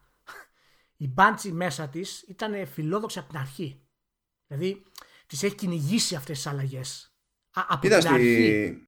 στην Bioware όσο την πάλευαν οι δόκτορες υπήρχε ένα ανάχωμα καλό φαινόταν δηλαδή Γι αυτό λέω υπήρχε ότι ελπίδα ε, μετά εντάξει. Είχαν σχέδιο. Ήταν καλή. Η Bunch ήταν από την αρχή. Θέλουμε κάτι φοβερό, θέλουμε να υπερβούμε τα δεδομένα, θέλουμε να φτάσουμε εκεί πέρα χωρίς κανένα κόστος κτλ. Και, και μας δώσαν αυτά που μας δώσανε.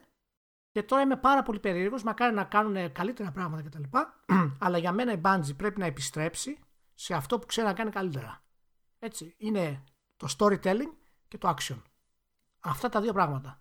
Τώρα πώς θα αφήσει το τεστ, τη βλέπεις κανένα τρόπο να μπορεί να τα αφήσει; Τώρα δεν μπορεί από τη στιγμή που είναι, βασίζεται σε, σε ένα γίνεται. IP. Είναι ο μόνος τρόπος να βγάλει χρήματα γρηγορότερα. Δεν Ναι. υπάρχει. Τι γίνεται. Δηλαδή, Και πρέπει οπωσδήποτε να αρχίσει να στείνει και κάτι άλλο, διότι δεν γίνεται να έχεις απόλυτη εξάρτηση της μοίρας σου από ένα πράγμα, μια μπάντα. εγώ είμαι πολύ περίεργος και θεωρώ σχεδόν αδύνατο, μακάρι να βγω λάθος, ε, να υπάρξει μια συμφωνία με κάποιο publisher. Και για μένα, εάν. Υπάρχει πάντα, τι, μπορεί να πάρει το 40% η Tencent. Ταραραρά. Μια χαρά θα είναι αυτό, να σου πω. Κάντο. Άντε. Όσοι δεν γουστάρουμε, ας πάνε, ας ξεμπερδεύουμε. Α πάνε στι Κινέζε. Τα λέμε. Πάντως για μένα τώρα να πω είναι η καλύτερη ευκαιρία αυτή τη στιγμή. Αυτή τη στιγμή να ξαναμπεί η Microsoft στο παιχνίδι. Τώρα, τώρα, όχι μετά από πέντε μήνες. Τώρα να το κάνει. Δεν νομίζω. Δεν νομίζω να το κάνει. Και εγώ δεν νομίζω, αλλά εάν θέλει να το. ναι, όχι για Halo και τέτοια. Αυτό άστο στη 343. Άστο στο- Ναι, γιατί, γιατί η 343 δεν- έχει αποδείξει ότι τουλάχιστον δεν είναι άμπαλη. Όχι, όχι, δεν είναι άμπαλη. Το IP το έχουν τόσα χρόνια, το, δηλαδή το διαχειρίζονται. Ναι, ναι, ναι, οκ, στέκεται ξέρω εγώ. σοβαρά. Και η- χρ- χρειάζεται ένα ακόμα αποκλειστικό brand η Microsoft τέτοιου επίπεδου. Έτσι. Και τι να σου πω, εάν είναι να γίνει κάτι τέτοιο και ανακοινωθεί σε καμιά, σε καμιά Electronic Arts, καταλαβαίνεις τι έχει να γίνει με αυτό σου λέω.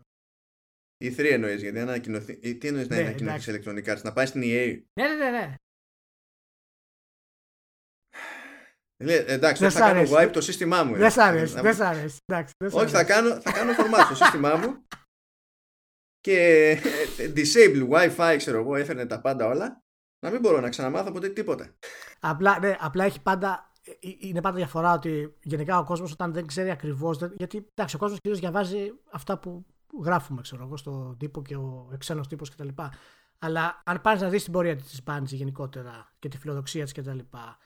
Δεν, δεν εντάσσεται στο μοντέλο η κακιά Activision μας ξέσκησε. Οπότε μην το χάβετε το παραμύθι συνέχεια για αυτό το πράγμα. Έτσι. Ναι, η Activision φυσικά δημιούργησε προβλήματα και με τον Destiny κτλ.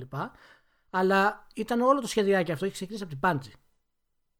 Έτσι, η Bungie δεν είναι μια εταιρεούλα στην άκρη και τα λοιπά και θα τα βρούμε την άκρη και είμαστε καλά και όλοι είμαστε αγαπημένοι και τα λοιπά. Κόβει λαιμούς. Έτσι, κόβει λαιμούς. Όπως, η, όπως ο πρόεδρος του Nintendo. Ναι, Όχι, μιας δεν και πούμε για λαιμούς, ναι. Ή ο πρόεδρος της Nintendo θα είναι. δεν η αντέχω επόμενη άλλο με σκέψη, αυτό. το- Ή χοιρινέ μπριζόλες. Δεν αντέχω άλλο με αυτό το πράγμα. Λοιπόν, ας λύσουμε το πρόβλημα της Nintendo να το ξεμπερδέψουμε. Έτσι, ας το στείλουμε και έξω. Δεν μπορώ άλλο. Λοιπόν, Μάνο, λύστο. Πες μου τι θα γίνει με το... Κοίτα, η αλήθεια είναι ότι εγώ δεν περίμενα, εγώ δεν περίμενα τέτοια δήλωση από το, τον πρόεδρο της Nintendo. Όπα, όπα, για πες, για πες. Ναι, επειδή βγήκε και είπε σε- σε συζήτηση με τους μετόχους ότι με τους μετόχους όχι σε συνέντευξη σε εφημερίδα δεν το δεν θυμάμαι τώρα Σε συνέντευξη Για ήταν πατέρα στο, στο Nikkei. Ναι ωραία άρα ήταν οικονομική εφημερίδα άρα Ναι, στην ναι. ουσία έμεσα μιλάει σε μετόχους αναλυτές ξέρω, Ε, εγώ, ναι, διαιτητές ναι. και τα λοιπά δεν είναι το κοινό δηλαδή το δικό μας Μάνο, ας πούμε, έτσι. τους κλείνει το μάτι. Σε παρακαλώ, να Κοίτα. χρησιμοποιήσει δη- δημοσιογραφικούς. Τους κλείνει, Δύο- τους έκλεισε το μάτι. Αμ, ε, ε, ε, πρώτα απ' όλα, εγώ νομίζω ότι παίρνουμε αυτή τη δήλωση πολύ κυριολεκτικά. Δηλαδή, όταν μπαίνει, ε, βγαίνει ο άνθρωπος και λέει ότι δεν έχουμε απόλυτη αιμονή, ξέρω εγώ, με την έννοια της κονσόλας. Ότι ε, κάνουμε αυτό που θέλουμε να κάνουμε κάθε φορά, αλλά αν χρειαστεί να αλλάξουμε σαν εταιρεία, είναι κάτι που το έχουμε ξανακάνει στο παρελθόν. Διότι στη τελική πολλά περισσότερα χρόνια ήμασταν εκτός gaming παρά εντός gaming. Πέσανε τα forums. Πέσανε Ναι. τα forums. Τα- τα- Ειδικά της Nintendo, τα official, πάθανε, πάθανε κοκομπλόκο. Πρέπει να αποδεκατίστηκε ένα μέρος του fanbase, δηλαδή εκεί να έμεναν σέκι μερικοί. Κατευθείαν. Ωχ, Θεέ. Που αυτό το πράγμα είναι λογικό να το λες από την άποψη ότι ε, ε, ε, σπρώχνεις την εταιρεία σου ως μια εταιρεία που έχει τέλος πάντων έχει τσαγανό και μια ραχοκοκαλιά που της επιτρέπει ακόμη και στα χειρότερα ρε παιδί μου Το έχεις αποδείξει. να ναι όχι απλά να κάνει pivot τέλος πάντων σε άλλο concept στην ίδια Ναι. αγορά αλλά να κάνει pivot και σε άλλη αγορά τελείως Ναι.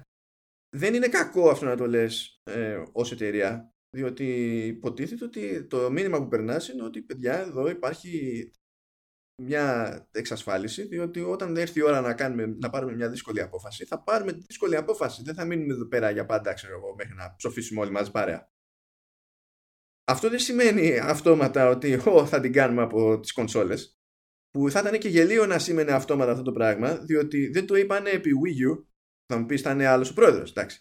και θα το πούνε τώρα επί Switch που τους πηγαίνει με τα μπούνια Αναλογικά δηλαδή αυτό θα ήταν άλλο αυτοκτονικό ναι σε αυτό παραφέρω το Wii U δεν είχε φτάσει στα 14 εκατομμύρια το Switch είναι στα 21 για πάμε ναι, ναι, καμία σχέση. Δηλαδή το Switch ναι, πηγαίνει πετώντας σε σχέση με. Ε, Βασικά ναι, τόσο πετώντας πρώτους... δεν έχει πάει καμία, καμία, καμία κονσόλα της από καμία Nintendo. Ναι, καμία κονσόλα στην ιστορία της Αμερικής. Το παίρνουμε και σαν τη μεγαλύτερη αγορά, γι' αυτό το λέμε ναι, Αμερική. Ναι. Δηλαδή δεν, αυτό δεν σημαίνει δηλαδή ότι έχεις το, το κομμάτι που σου βγάζει τα περισσότερα λεφτά και θα πεις Α, εντάξει, δεν πήρε. Μπορεί και να εντάξει, κάνουμε και χωρίς το παιδί μου. Δεν, δεν, δηλαδή δεν το εννοείς έτσι όταν το λες αυτό το πράγμα. Λοιπόν, να σου πω τώρα εμένα. Επειδή αυτό μια μικρή παρένθεση στο αυτό πριν συνεχίσεις για τις κονσόλες κτλ. Έτσι. Βγαίνει, λέει αυτό το πράγμα ο, ο πρόεδρος του Nintendo. Έτσι, ο Φουρουκουάγα βγαίνει και λέει μπλα μπλα μπλα. Μπορεί σκεφτόμαστε και τα. Πέφτει χαμός. Πλερέζες, μαύρες, γίνεται σφαγή κτλ. Λοιπόν, το έχουμε ξαναζητήσει πάρα πολλές φορές σε διάφορα. και στην εποχή του Gamecube ακόμα κτλ. Στο Wii U ήταν λίγο πιο έτσι. έντονο. Ε, έντονη φημολογία. Η Nintendo βγάζει πάντα κέρδος από τις κονσόλες. Ε, είναι, είναι η μοναδική που το κάνει. Καλά, πλέον, πλέον, πρόσεξε. Πλέον αυτό ισχύει και για τους άλλους με τη διαφορά ότι οι άλλοι βγάζουν το ελάχιστο δυνατό, απλά δεν μπαίνουν μέσα, ξέρω εγώ, ενώ η Nintendo βγάζει. Η Nintendo κέρδος. έχει κέρδος κανονικό. Δεν είναι ναι. απλά ότι το δεν μπαίνει μέσα. Έτσι, που και, το, άλλοι, και άλλοι το, καταφέρνουν μπαίνουμε τώρα. μέσα έχει κοπεί πλέον από όλους. Δηλαδή δεν... Έτσι, στην ιστορία της βιομηχανίας, οι πέντε κονσόλες στι περισσότερες πωλήσεις, οι τρεις είναι της Nintendo. Δηλαδή το PlayStation 2 είναι πρώτο με 155, το Nintendo DS, το οποίο θα το ξεπεράσει τώρα, είναι 154 ακόμα κάτι. Το Game Boy και το Game Boy Color είναι στα 118. Μετά έχει το ένα το PlayStation στα 102. Και μετά είναι το Wii στα 101. Πρόσεξε τώρα. Έχει το Wii στα 100 εκατομμύρια και το Nintendo DS στα 154. Και το Wii είναι, ήταν πολύ πιο ακριβό σε σχέση με τον DS. Ναι, το μεταξύ, ναι, και εγώ το σχόλιο που έκανα πριν ήταν άκυρο γιατί δεν υπολόγισα καθόλου τους φορητές. Ναι, όχι, θέλω, ναι, δηλαδή άμα βάλεις οι φορητές θα πρέπει να τους υπολογίσουμε, δεν γίνεται διαφορετικά. Ναι, όχι, είναι λογικό. ναι, απλά ναι. το, το, τη έβγαλα το μυαλό μου τελείω, ρε παιδί μου, για κάποιο λόγο. Που, που στους φορητές το margin είναι ακόμα μεγαλύτερο για την Nintendo. Καλά, ναι, ναι. Έτσι, ακόμα μεγαλύτερο. Γιατί είναι ούτως ή άλλως έχουν χαμηλή τεχνολογία σε σχέση με τους με τους άλλους. Έτσι. Και έχουν εκμηδενήσει τον ανταγωνισμό. Το DS ουσιαστικά τελείωσε την αγορά του, του φορητού. Έτσι, την έκλεισε, αυτό ήταν. Και τώρα έχουμε βγάλει το Switch κτλ. Από πού βγαίνει ο φόβος ότι η Nintendo δεν πάει καλά σε πωλήσεις και σκέφτεται να μην κυκλοφορήσει επόμενη κονσόλα; Από πώς να μου εξηγήσει από πού πηγάζει αυτό το πράγμα; Τι, είναι παραπληροφόρηση; Δεν ξέρω να διαβάζω νούμερα. Τι είναι αυτό το πράγμα; Όχι, ε, ε δεν μπορούν να συνειδητοποιήσουν ότι είναι άλλο το πράγμα να μιλάει ε, ε, στο, στους gamers μια εταιρεία ή στο, στον ειδικό τύπο τέλος ναι, πάντων ναι. και άλλο να μιλάει σε οικονομική εφημερίδα και στους, στους ανθρώπους της α, αντίστοιχης αγοράς. Είναι τελείως διαφορετικό πράγμα. Γιατί στο σύνολο αυτής της δήλωσης που έκανε ναι. έλεγε ότι μπαίνουν στη διαδικασία και μπλέκουν και με άλλες δραστηριότητες πλέον theme parks ε, mobile games όπου βγάλανε και εκεί τρελά λεφτά δηλαδή με το Fire Emblem βγάλανε λεφτά με το Fire Emblem βγάλανε πολλά λεφτά όμως, όχι, όχι αστεία. Πολλά λεφτά. Να πούμε ότι σκέφτονται να επαναφέρουν το όνειρο του Iwata, το οποίο είχε σταματήσει για το Health Department της Nintendo. Το Fit. Καλά, αυτό καλό είναι να μην το κάνουν, θα αποτύχουν. Ε, όχι, άσχετο από όλο αυτό. Είναι μέσα στις διαδικασίες που σκέφτονται για να δείξω το, το εύρος της εταιρείας, το πώς σκέφτεται ορισμένα πράγματα. Ναι, να σταματήσουν να το σκέφτονται αυτό, θα αποτύχουν. Οπότε δεν, ε, ε, εμένα δεν με ενοχλεί αυτό το πράγμα. Ποια είναι, είναι, είναι ο φόβος ότι δεν θα βγάλουν πια παιχνίδια; Γιατί αυτό ως φόβο να το συζητήσω. Ε, αλλά ότι να μου πεις ότι ναι, άμα δεν έχουν κονσόλα, τα παιχνίδια στην Nintendo σχεδιάζονται για τις κονσόλες τους. Είναι, είναι σχέση συμβίωσης αυτό το πράγμα. Πρέπει να μου πεις κάτι το οποίο να έχει λογική. Έτσι ξεκάρφωτα. Μια εταιρεία να σταματήσει να βγάζει κάτι από το οποίο βγάζει χρήματα είναι δεν έχει αυτό που Δεν παίζει, μα είναι το, είναι το βασικό της φράγκο αυτό το πράγμα. Δηλαδή, θα, ε, κοίτα, να μπει στη διαδικασία να ανησυχήσει κάποιος θα έχει νόημα αν και όταν ε, ο τζίρος πιάνει από τα mobile games είναι ανάλογος ή υψηλότερος από τον υπόλοιπο τζίρο. Το οποίο αυτόματα και αυτό δεν σημαίνει μόνο του κάτι, η αλήθεια είναι. Γιατί έτσι κι αλλιώς τα mobile games έχουν τρελό κομμάτι της πίτας του gaming γενικά, αλλά αυτό δεν σημαίνει ότι πεθαίνουν οι άλλες κατηγορίες, ίσα ίσα. Αλλά τότε, γιατί μπορεί να σκεφτεί, ε, μπορείς να ανησυχήσει εκεί για το αν κάποιος θα πει και γιατί να κάνουμε αυτόν τον κόπο και αυτή την επένδυση, ενώ με πολύ μικρότερη επένδυση εκεί πέρα και εγώ μαζί στο φράγκο. Δεν, δεν είναι μακριά, ρε παιδί, με αυτή η σκέψη. Σα, για να σε κάνει να, δηλαδή είναι λογικότερο να ανησυχήσεις.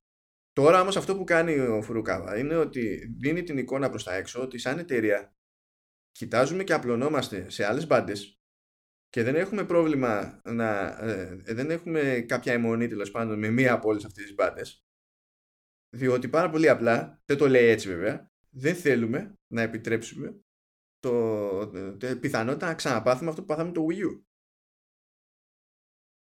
Γιατί άμα δεν ήταν, αν ήταν εταιρεία που έτρωγε το πακέτο του Wii U με ανάλογο σημείο οικονομικής εκκίνησης με αυτό τη Sega όταν έτρωγε το πακέτο με το Dreamcast όπου ξεκινούσε και ήταν, ήτανε μέσα χρεωμένη ήδη ενώ η Nintendo δεν ήταν θα είχε πάει για βρούβες η εταιρεία.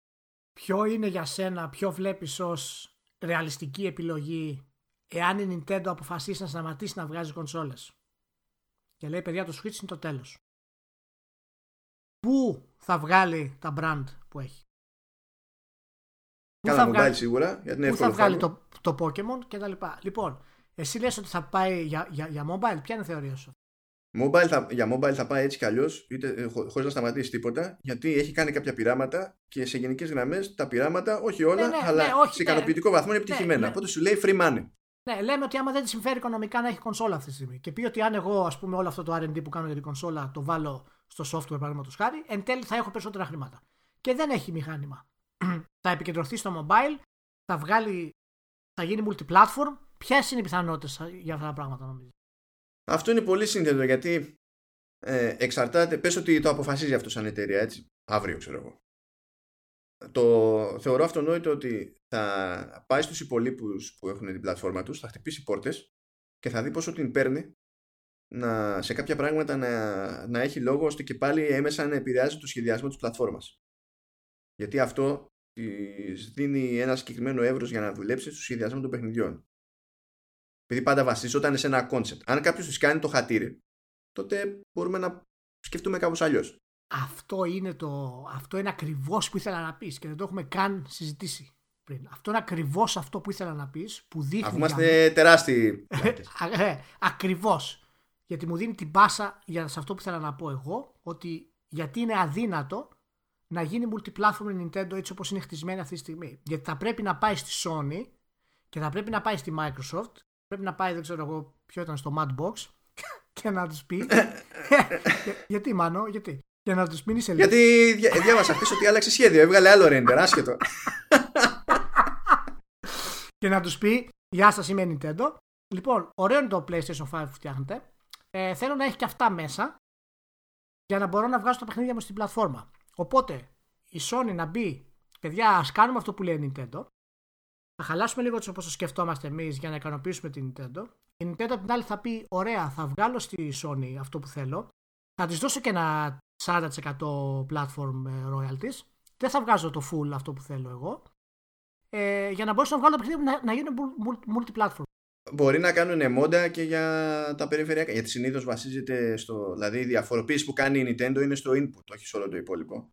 Οπότε ξέρεις, δεν είναι ανάγκη να αλλάξεις τα φώτα σε ένα σύστημα στην Όχι, όχι, δεν θα αλλάξεις στο, στο, στο, τεχνικό σύστημα καθόλου. Mm. Θα αλλάξεις το input, θα αλλάξεις τον τρόπο που σχεδιάζει το online για το συγκεκριμένο κομμάτι. Μπορεί να θέλει κάποιο ειδικό concept Nintendo στο online που δεν το έχουν οι άλλοι. Αυτά παιδιά δεν γίνονται. Σε ένα δίκαιο κόσμο, σε ένα δίκαιο κόσμο θα γινόταν το κονέ με την Apple και θα τελειώναν όλα. Δεν πρόκειται να γίνει ποτέ, διότι όσο, ό, ό, όσοι παραλληλισμοί και αν ε, επινοηθούν σε επίπεδο νοοτροπίας μεταξύ αυτών των δύο εταιριών, η, η, Apple δεν γουστάρει το gaming και η Nintendo δεν γουστάρει να της κάνει άλλο κουμάντο. Τελείως. Ωραία. λοιπόν, πρόσεξε, θα επανέλθω σε αυτό που είπες τώρα. Λοιπόν, έτσι. Οπότε, έτσι όπως είναι χτισμένη η Nintendo, αυτό είναι και το μεγάλο θέμα. Δεν αποκλείουμε τίποτα φυσικά, ok, αλλά έτσι όπως είναι χτισμένη η Nintendo με αυτά τα brands και με αυτό το σχεδιασμό, δεν μπορεί να γίνει multiplatform. Η Sega, η Sega δεν είχε καμία σχέση με την Nintendo σχεδιαστικά και μπόρεσε και έγινε multiplatform και άφησε τις κονσόλες.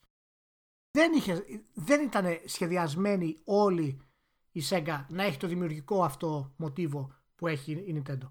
Το θέμα είναι ότι αν η Nintendo αποφασίσει να γίνει άλλη εταιρεία και να βρει κάποιο άλλο τρόπο να εκμεταλλευτεί τα παγκόσμια brands που έχει, έτσι, και εντάξει, μιλάμε φυσικά για το Mario και το Zelda, αλλά στο μιλάμε για, για το Pokemon, έτσι όπως είναι η Καλά, ναι, ναι.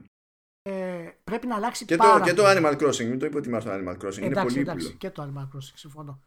Ε, αλλά επειδή το Apple Nintendo εμένα μου αρέσει, και εμένα μου αρέσει, απλά δεν πρόκειται.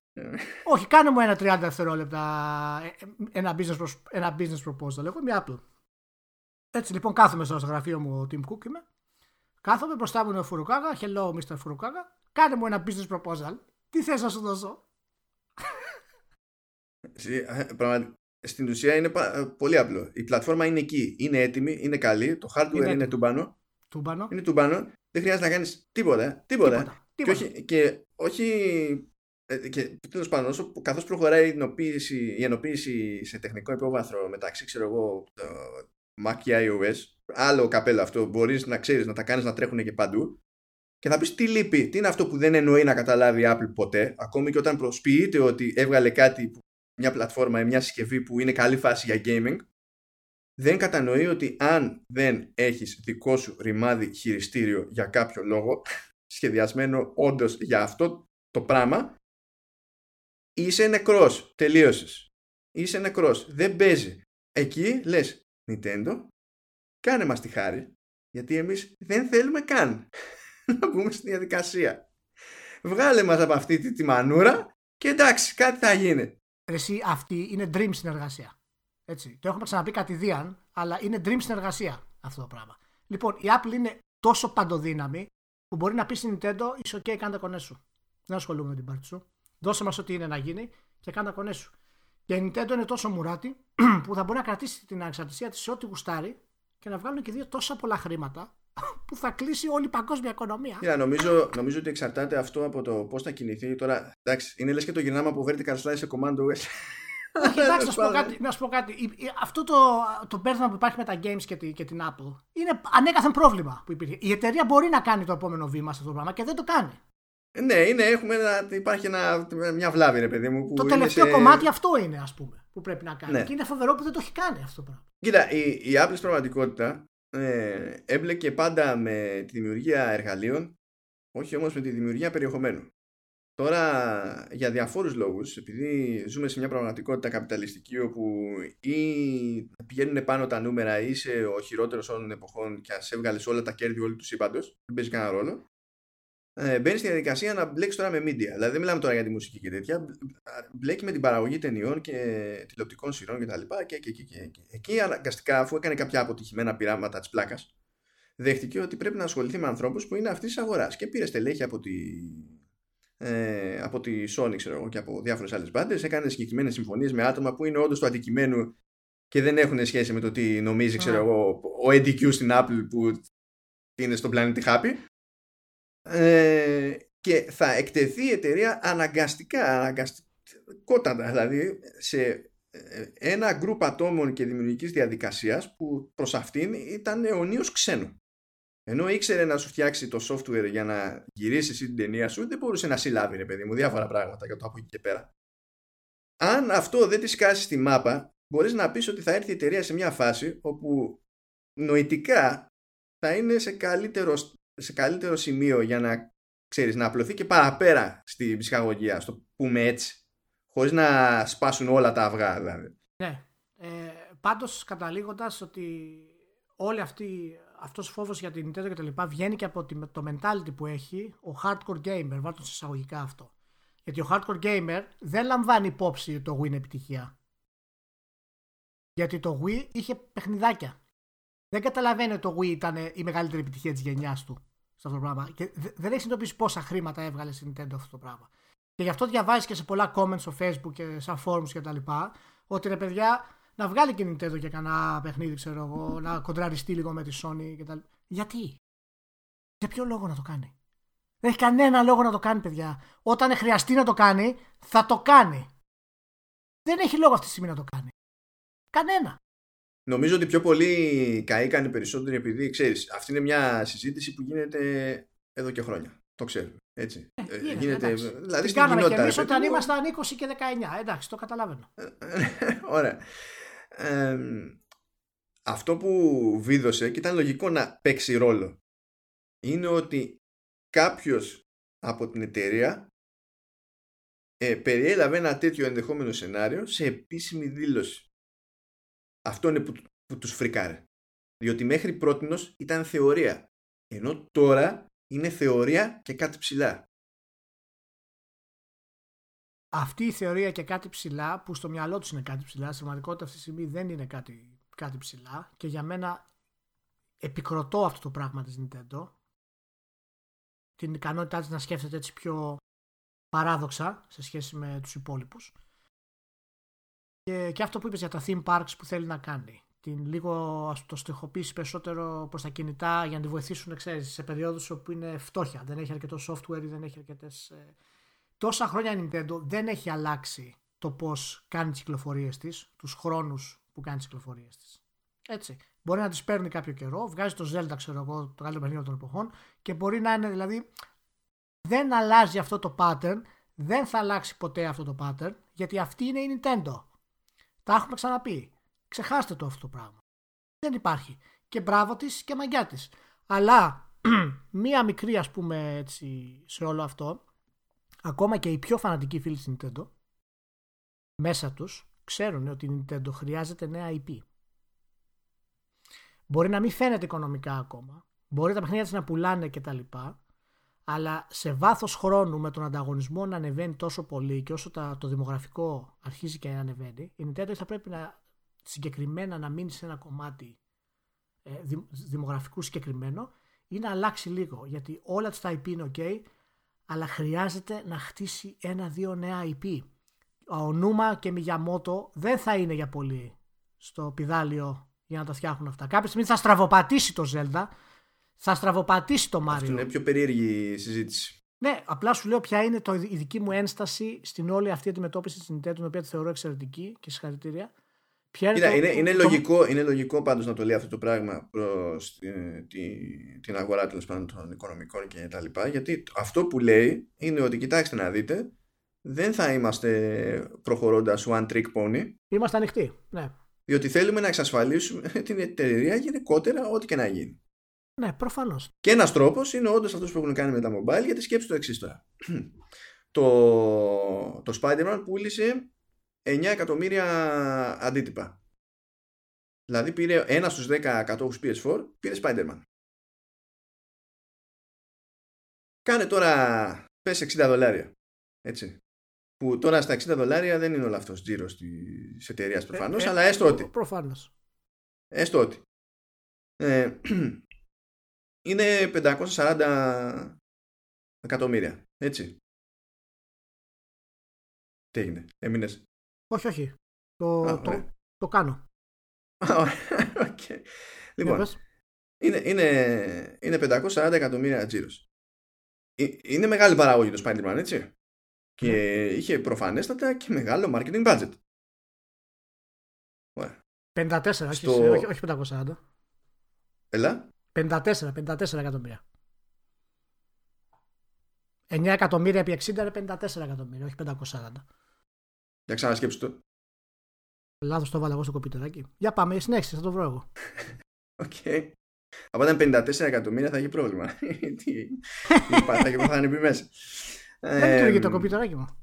Σκέψτε το λοιπόν αυτό έτσι σαν Ναι. δηλαδή το τι Σωστό επένδυση είναι ήταν αυτό, κτλ. 540, Ναι. Και σκέψου ότι η αλήθεια είναι σε μεγαλύτερο χρονικό διάστημα, γιατί προϋπήρχε του Spider-Man, αλλά μέσα στο 2018, έτσι, το, το Fire Emblem στο, σε iOS και Android έβγαλε περίπου 350 εκατομμύρια.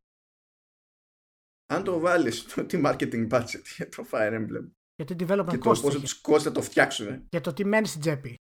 ναι, Γιατί από τα 540 εκατομμύρια στην τσέπη του developer και στην τσέπη της Sony, μην νομίζω ότι πάει πάνω από 20% παιδιά. Έτσι. Λοιπόν. είναι εντάξει, καλά, κοίτα, ε, παραπάνω είναι στην προκειμένη από την άποψη, καλά ίσως του developer. Αλλά η Sony που είναι και ο publisher δεν είναι ότι πληρώνει royalty στον εαυτό της. Εντάξει, είναι, ξέρεις, ένα μέρος το γλιτώνει. Όχι, όχι, αλλά, αλλά η Sony δεν παίρνει το full τέτοιο γιατί υπάρχουν και ενδιάμεση. Δηλαδή, αν πεις ότι ξέρω εγώ είναι 60 ευρώ, θα πουλήσει η Sony το ένα κομμάτι, ας πούμε. Έτσι, θα πάρει ο developer το 10%, θα πάρουν οι υπόλοιποι το 15% και τη Sony θα τη μείνει το 35% το, το 40%. Δεν είναι ότι παίρνει, το, ναι. το, το, το, απολαμβάνει ολόκληρο το τέτοιο. Όχι, και από όχι, αυτό η Sony, πολύ. Ναι, και από αυτό η Sony έχει να πληρώσει άλλα μετά. Τα, τα καλύτερα ποσοστά θα τα πιάνει στη, στη, σε περίπτωση που γίνει η πώληση από το PS Store, προφανώς. Ναι. Γιατί δεν υπάρχει κανένας να κάνει διανομή, δεν είναι physical. Δεν, προφανώς θα κρατήσει ποσοστό από τον εαυτό της λόγω του store. Όχι, είναι όλο για την πάρτη και πάει λέγοντας. Τέλος πάντων, ε, αυτό, ε, μια εταιρεία ρε παιδί μου που έχει περάσει τη φρίκη του Wii U δεν πρόκειται να πει «Α, εντάξει, δεν με νοιάζει». Θα πει κάτσε εκεί πέρα, μην μας ξανασκάτσει κάτι στη μάπα, μας κλαίνει ρέγγες. να το έχουμε εκεί γιατί ποτέ δεν ξέρεις. Μην τρέχουμε πάλι να φτιάχνουμε αμίμπο, ξέρω εγώ, τελευταία στιγμή και κάτι τέτοια. Ε, να σου πω τώρα, να το κλείσουμε το αυτό λέω εγώ. Είδες, έπεσα μέσα ότι είχαμε και καλά ε, backup, αλλά θα τη βγάλουμε όλη την εκπομπή με τρία θέματα και δεν θα χωράμε και τίποτα. Ναι, αλλά ήταν σούπερ θεματάκια. Ε, τι ήθελα να πω, ήθελα να πω ότι η Ubisoft ε, το Division 2 έτσι θα το βγάλει αποκλειστικά στο Epic Games Store και στο δικό της και δεν θα το βγάλει στη Steam. Λοιπόν αυτό δεν ξέρω αυτή τη στιγμή πόσο μεγάλο είναι ως concept για το Epic Game Store αλλά είναι πολύ, μεγάλο, πολύ μεγάλη εξέλιξη για την ίδια της Steam. Ναι, κάνει τρελό χώσιμο η Epic. Καλά, η Ubisoft δεν θέλει και πολύ γιατί έκανε κονέκια με την Google, ας πούμε. Αλλά. Μπράβο, γι' αυτό σου λέω, μην το, μην το κάνουμε πολύ. Αλλά το ότι την απέρριψε τη Valve, η μεγαλύτερη πλατφόρμα στο PC, στεγνά. Και η Ubisoft τώρα δεν είναι καμιά εταιρεία που είναι, ας πούμε, top 2, top 3 εταιρείες σε χρήματα κτλ. Από όπου μπορεί να πάρει χρηματάκια θα τα πάρει. Και το κάνει αυτό το πράγμα. Ναι, και η διαφορά στο ποσοστό για αυτούς είναι ποσό ουσίας. Ναι, ναι. Και γι' αυτό ακριβώς. Και μου κάνει εντύπωση που απλά την απέρριψε. Και τώρα πρέπει να γίνεται χαμός μέσα στη, στη Valve, γιατί σου λέει ότι αν εμείς αλλάξουμε κάποια πολιτική αυτή τη στιγμή για το Division 2, θα πρέπει να το κάνουμε και για άλλους τίτλους. Και συν της άλλης το Epic Game Store συνεχίζει να κάνει μικρές αλλαγούλες, πλέον προσφέρει ε, Ναι, έχει την πολιτική πλέον που έχει και, έχει ανοίξει και ε; Steam. Ναι, που, που έφτιαξε ναι, Steam μετά από τρία χρόνια, την έκανε σε ένα, σε ένα μηνακό η, το Epic Game Store. Και με αυτό θα ήθελα να μου πεις λίγο έτσι πώς το βλέπεις λίγο αυτό το πραγματάκι με τη, με τη, με τη Ubisoft. Είναι αρκετά Γενικά κάνει τέτοια, τέτοια χωσήματα η Epic. Και... Ναι. Έχει, είναι, είναι κάτι, κάτι γίνεται αυτή τη στιγμή εδώ πέρα. Ναι, κοίτα, η, ο publisher και ο κάθε publisher ε, για, να σου πω, για λόγους αρχής προτιμά να μην εξαρτάται από μία μπάντα. Είναι με την ίδια λογική, πώς να σου πω ρε παιδί μου, στο ψηφιακό στερέωμα για το PC ε, το να έχεις την εξάρτηση που έχει η Κουτσή Μαρία από Steam είναι το σαν να, έχει, σαν να ε, είσαι στη Λιανική ξέρω εγώ στο πραγματικό κόσμο με καταστήματα και τέτοια και να έχει αποκλειστικότητα στα προϊόντα σου μία αλυσίδα. Για τέτοιου είδους πράγματα που έχουν να κάνουν με ψυχαγωγία και τέτοια, παιδί μου, είναι αυτοκτονικό. Δεν, προσπα... δεν προσπαθεί ποτέ κανένας να το κάνει σε πραγματικά καταστήματα. Όπως αντιλαμβάνεσαι, δεν βιάζεται να το κάνει. Δηλαδή, βλέπεις ότι και όσοι μπορούσαν να προσπαθήσουν να φτιάξουν δικά τους καταστήματα, γκούχου γκούχου, you play γκούχου γκούχου, για ε, ναι, αυτό ε, ό, όπου μπορούσαν να κάνουν χώσιμο ρε παιδί μου το, το κάνανε πρέπει να είναι ναι, ναι ε, κάτι δεν έχει η όλη είδηση αυτή τώρα δεν έχει βγει ολόκληρη είναι, είμαι σίγουρος γιατί ναι μεν οκ okay, η, η Ubisoft πάει εκεί που είναι να έχει περισσότερο κέρδος και τα λοιπά αλλά το να απορρίψει εντελώς τη Steam πάει να πει ότι με κάποιο τρόπο η Epic της καλύπτει τα έσοδα αυτά που θα έβγαλε από τη Steam. Με κάποιο τρόπο έχουν συμφωνήσει ότι και θέμα προώθησης και θέμα ας πούμε του πώς θα, θα φτάσω στο κοινό, σε πόσο κοινό θα φτάσω, στο, σε day one, ε, στην, στην, πρώτη μέρα. Κάτι τι έχει κάνει η Epic αυτή, είναι μια πολύ επιθετική κίνηση, η οποία δεν έχει βγει το τι έχει γίνει. βγήκε μια δήλωση του, του Sweeney που είπε πώς πλησιάζουμε λέει τα κονέ που κάνουμε που για πολιτιστικότητε κτλ. Αλλά λέγε Καλά, ο, Sweeney αυτό κάνει γενικά σε τέτοιες περιπτώσεις. Δεν είναι καλό γενικά. Αν οι κουβέντες ναι, και, γιατί μας έλεγε τις κλασικές τις κλασικές πίπες. Συγγνώμη, δηλαδή ότι εμείς είμαστε πρώτα developer αυτό και πούρδε δεν ισχύουν αυτά. Αλλά τέλος πάντων τα έλεγε με ένα τέτοιο τρόπο. Δεν μας έλεγε ενθουσιαστικό γιατί έπεισε ένα από τα πιο αναμενόμενα παιχνίδια αυτή τη στιγμή να μην βγει στη μεγαλύτερη πλατφόρμα για PC και να βγει στη δικιά του που είναι δύο μηνών. Θα είναι δύο μηνών τότε, ας πούμε, τριών, όταν βγει το Division 2. Αποκλειστικά. Αποκλειστικά, ρε μάνο. Ναι, κοίτα, να σου πω, να κρατάμε και μια πισινή έτσι για το τι είναι το προσδοκόμενο ε, μέγεθος των πωλήσεων για την έκδοση PC από τη Ubisoft, διότι, πώς να σου πω, είναι, είναι διαφορετική υπόθεση αυτό να υπάρχει αποκλειστικότητα στη μία ή στην άλλη κονσόλα, όπως αντιλαμβάνεσαι, είναι άλλο καπέλο. Α, και αυτό, και αυτό ίσως λέει και κάτι για το τι πιστεύει η Ubisoft για το Division 2 η ίδια μέσα στην όλη αυτή φάση. Μπορεί το Division 2 να είναι ένας τίτλος που λέει μπορώ να δοκιμάσω εδώ ένα πειραματάκι να δω τι θα κάνει. Θα το κάνει αυτό με το Far Cry; Π.χ. Είμαι περίεργος να δω γιατί αυτό είναι πολύ περίεργο όλο αυτό τώρα που, που, που έγινε αυτό το πραγματάκι εδώ με τη, με, με τη Ubisoft. Εντάξει, θα το, θα το δούμε. Πάντως να σου, πω, να, να σου πω την αμαρτία τη δική μου. Εγώ δεν είμαι γενικά φίλος, το, το, το έχω ξαναπεί, των τόσων διαφορετικών storefront στο, στο PC. Το θεωρώ γελίο από ένα σημείο και έπειτα. Θα έπρεπε, ειδικά εφόσον μιλάμε για PC, θα έπρεπε να καταλήγουμε σε ένα standard με ένα τεχνικό υπόβαθρο κτλ. Ε, αλλά, γιατί αυτό είναι το πρόβλημα στην πραγματικότητα, να υπάρχει ελευθερία στον καθορισμό τιμής και, το, και των ποσοστών που, που κρατάει η πλατφόρμα. Ε, ε, εγώ δεν μπορώ να πω αν διαφωνώ ή συμφωνώ, το έχουμε ξαναπεί αυτό. Εμένα δεν με πειράζει αλλά με πειράζει πιο πολύ τα καταστήματα των εταιριών.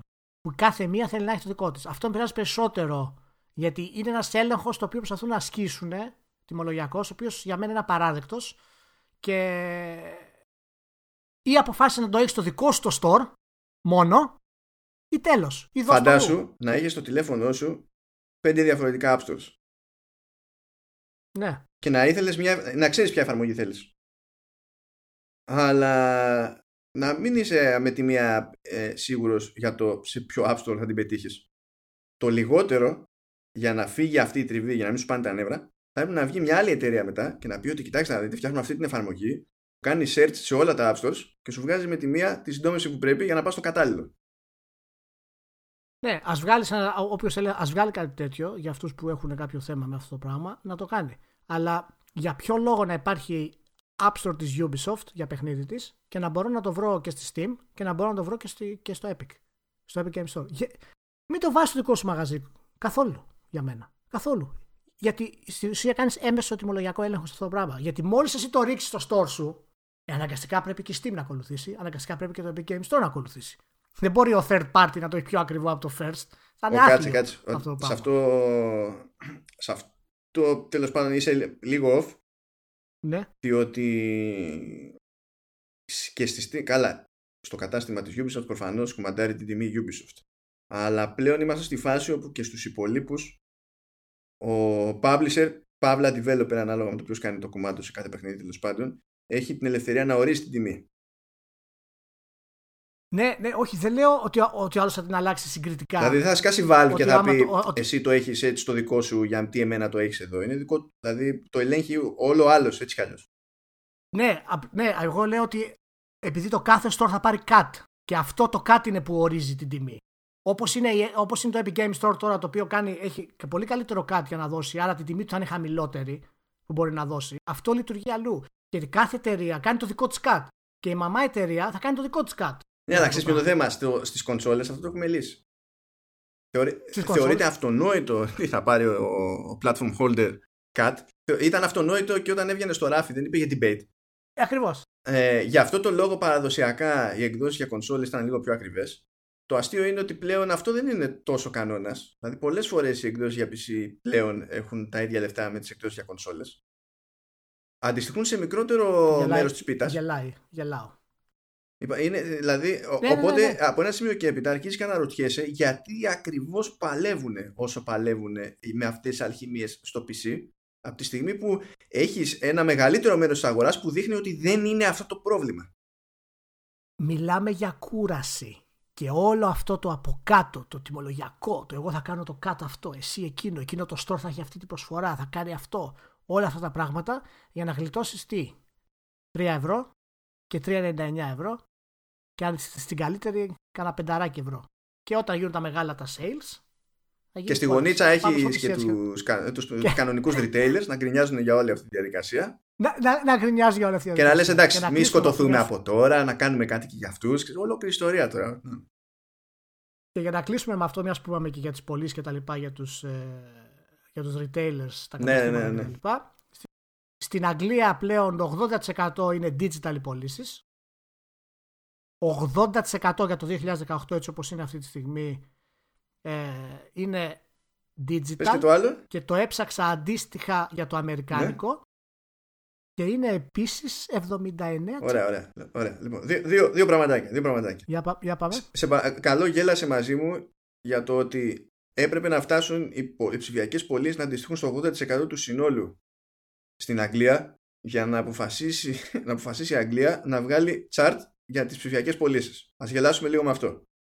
ναι, το, ε, το έκανε θέμα. Το έκανε θέμα. Ναι, ναι. Δεύτερον, ας γελάσουμε λίγο με το ότι τα, ε, ναι, για δύο τουλάχιστον χρόνια ο τύπος κάθεται και τσεκάρει τα, τα physical sales στην Αγγλία και πριν βγει η σούμα από την εταιρεία για να περιλαμβάνει και τα ψηφιακά αντίτυπα και ό,τι άλλο θέλεις ε, βγαίνανε δημοσιεύσεις που έλεγε ότι α, αυτό το παιχνίδι πούλησε τόσο λιγότερο σε physical σε σχέση με τα προηγούμενα και ο, μπορεί να υπάρχει πρόβλημα και κάνανε ότι δεν καταλαβαίνανε. Και ήταν μια γελιότητα του κλάδου μας που απλά συνδέεται, είναι μια, είναι μια λογική συνέχεια στην υπόλοιπη γελιότητα. Και τρίτο και τελευταίο, να θυμίσουμε την κουβέντα που είχαμε κάνει, ξέρεις, περί optical drives και τα λοιπά και μα και μου και τα λοιπά και ότι θα γυρίσει κάποια, φορά, κάποια στιγμή η εταιρεία και θα σου πει ότι κοίταξε να δεις το ποσοστό είναι αυτό από ένα σημείο και έπειτα δεν έχει σημασία που γκρινιάζεις. Ε, τουλάχιστον σε αυτές τις αγορές που είναι σημαντικές αγορές και εντάξει είναι σε αυτό το θέμα σίγουρα πιο μπροστά από άλλες. Ε, το νούμερο, τα νούμερα αυτά, τα ποσοστά αυτά είναι τρομακτικά και είναι ήδη σε επίπεδα που δεν αφήνουν χώρο ιδιαίτερο για debate για το κατά πόσο είναι ουσιοδός χρήσιμο σε αυτές τις αγορές να υπάρχει optical drive σε ένα σύστημα.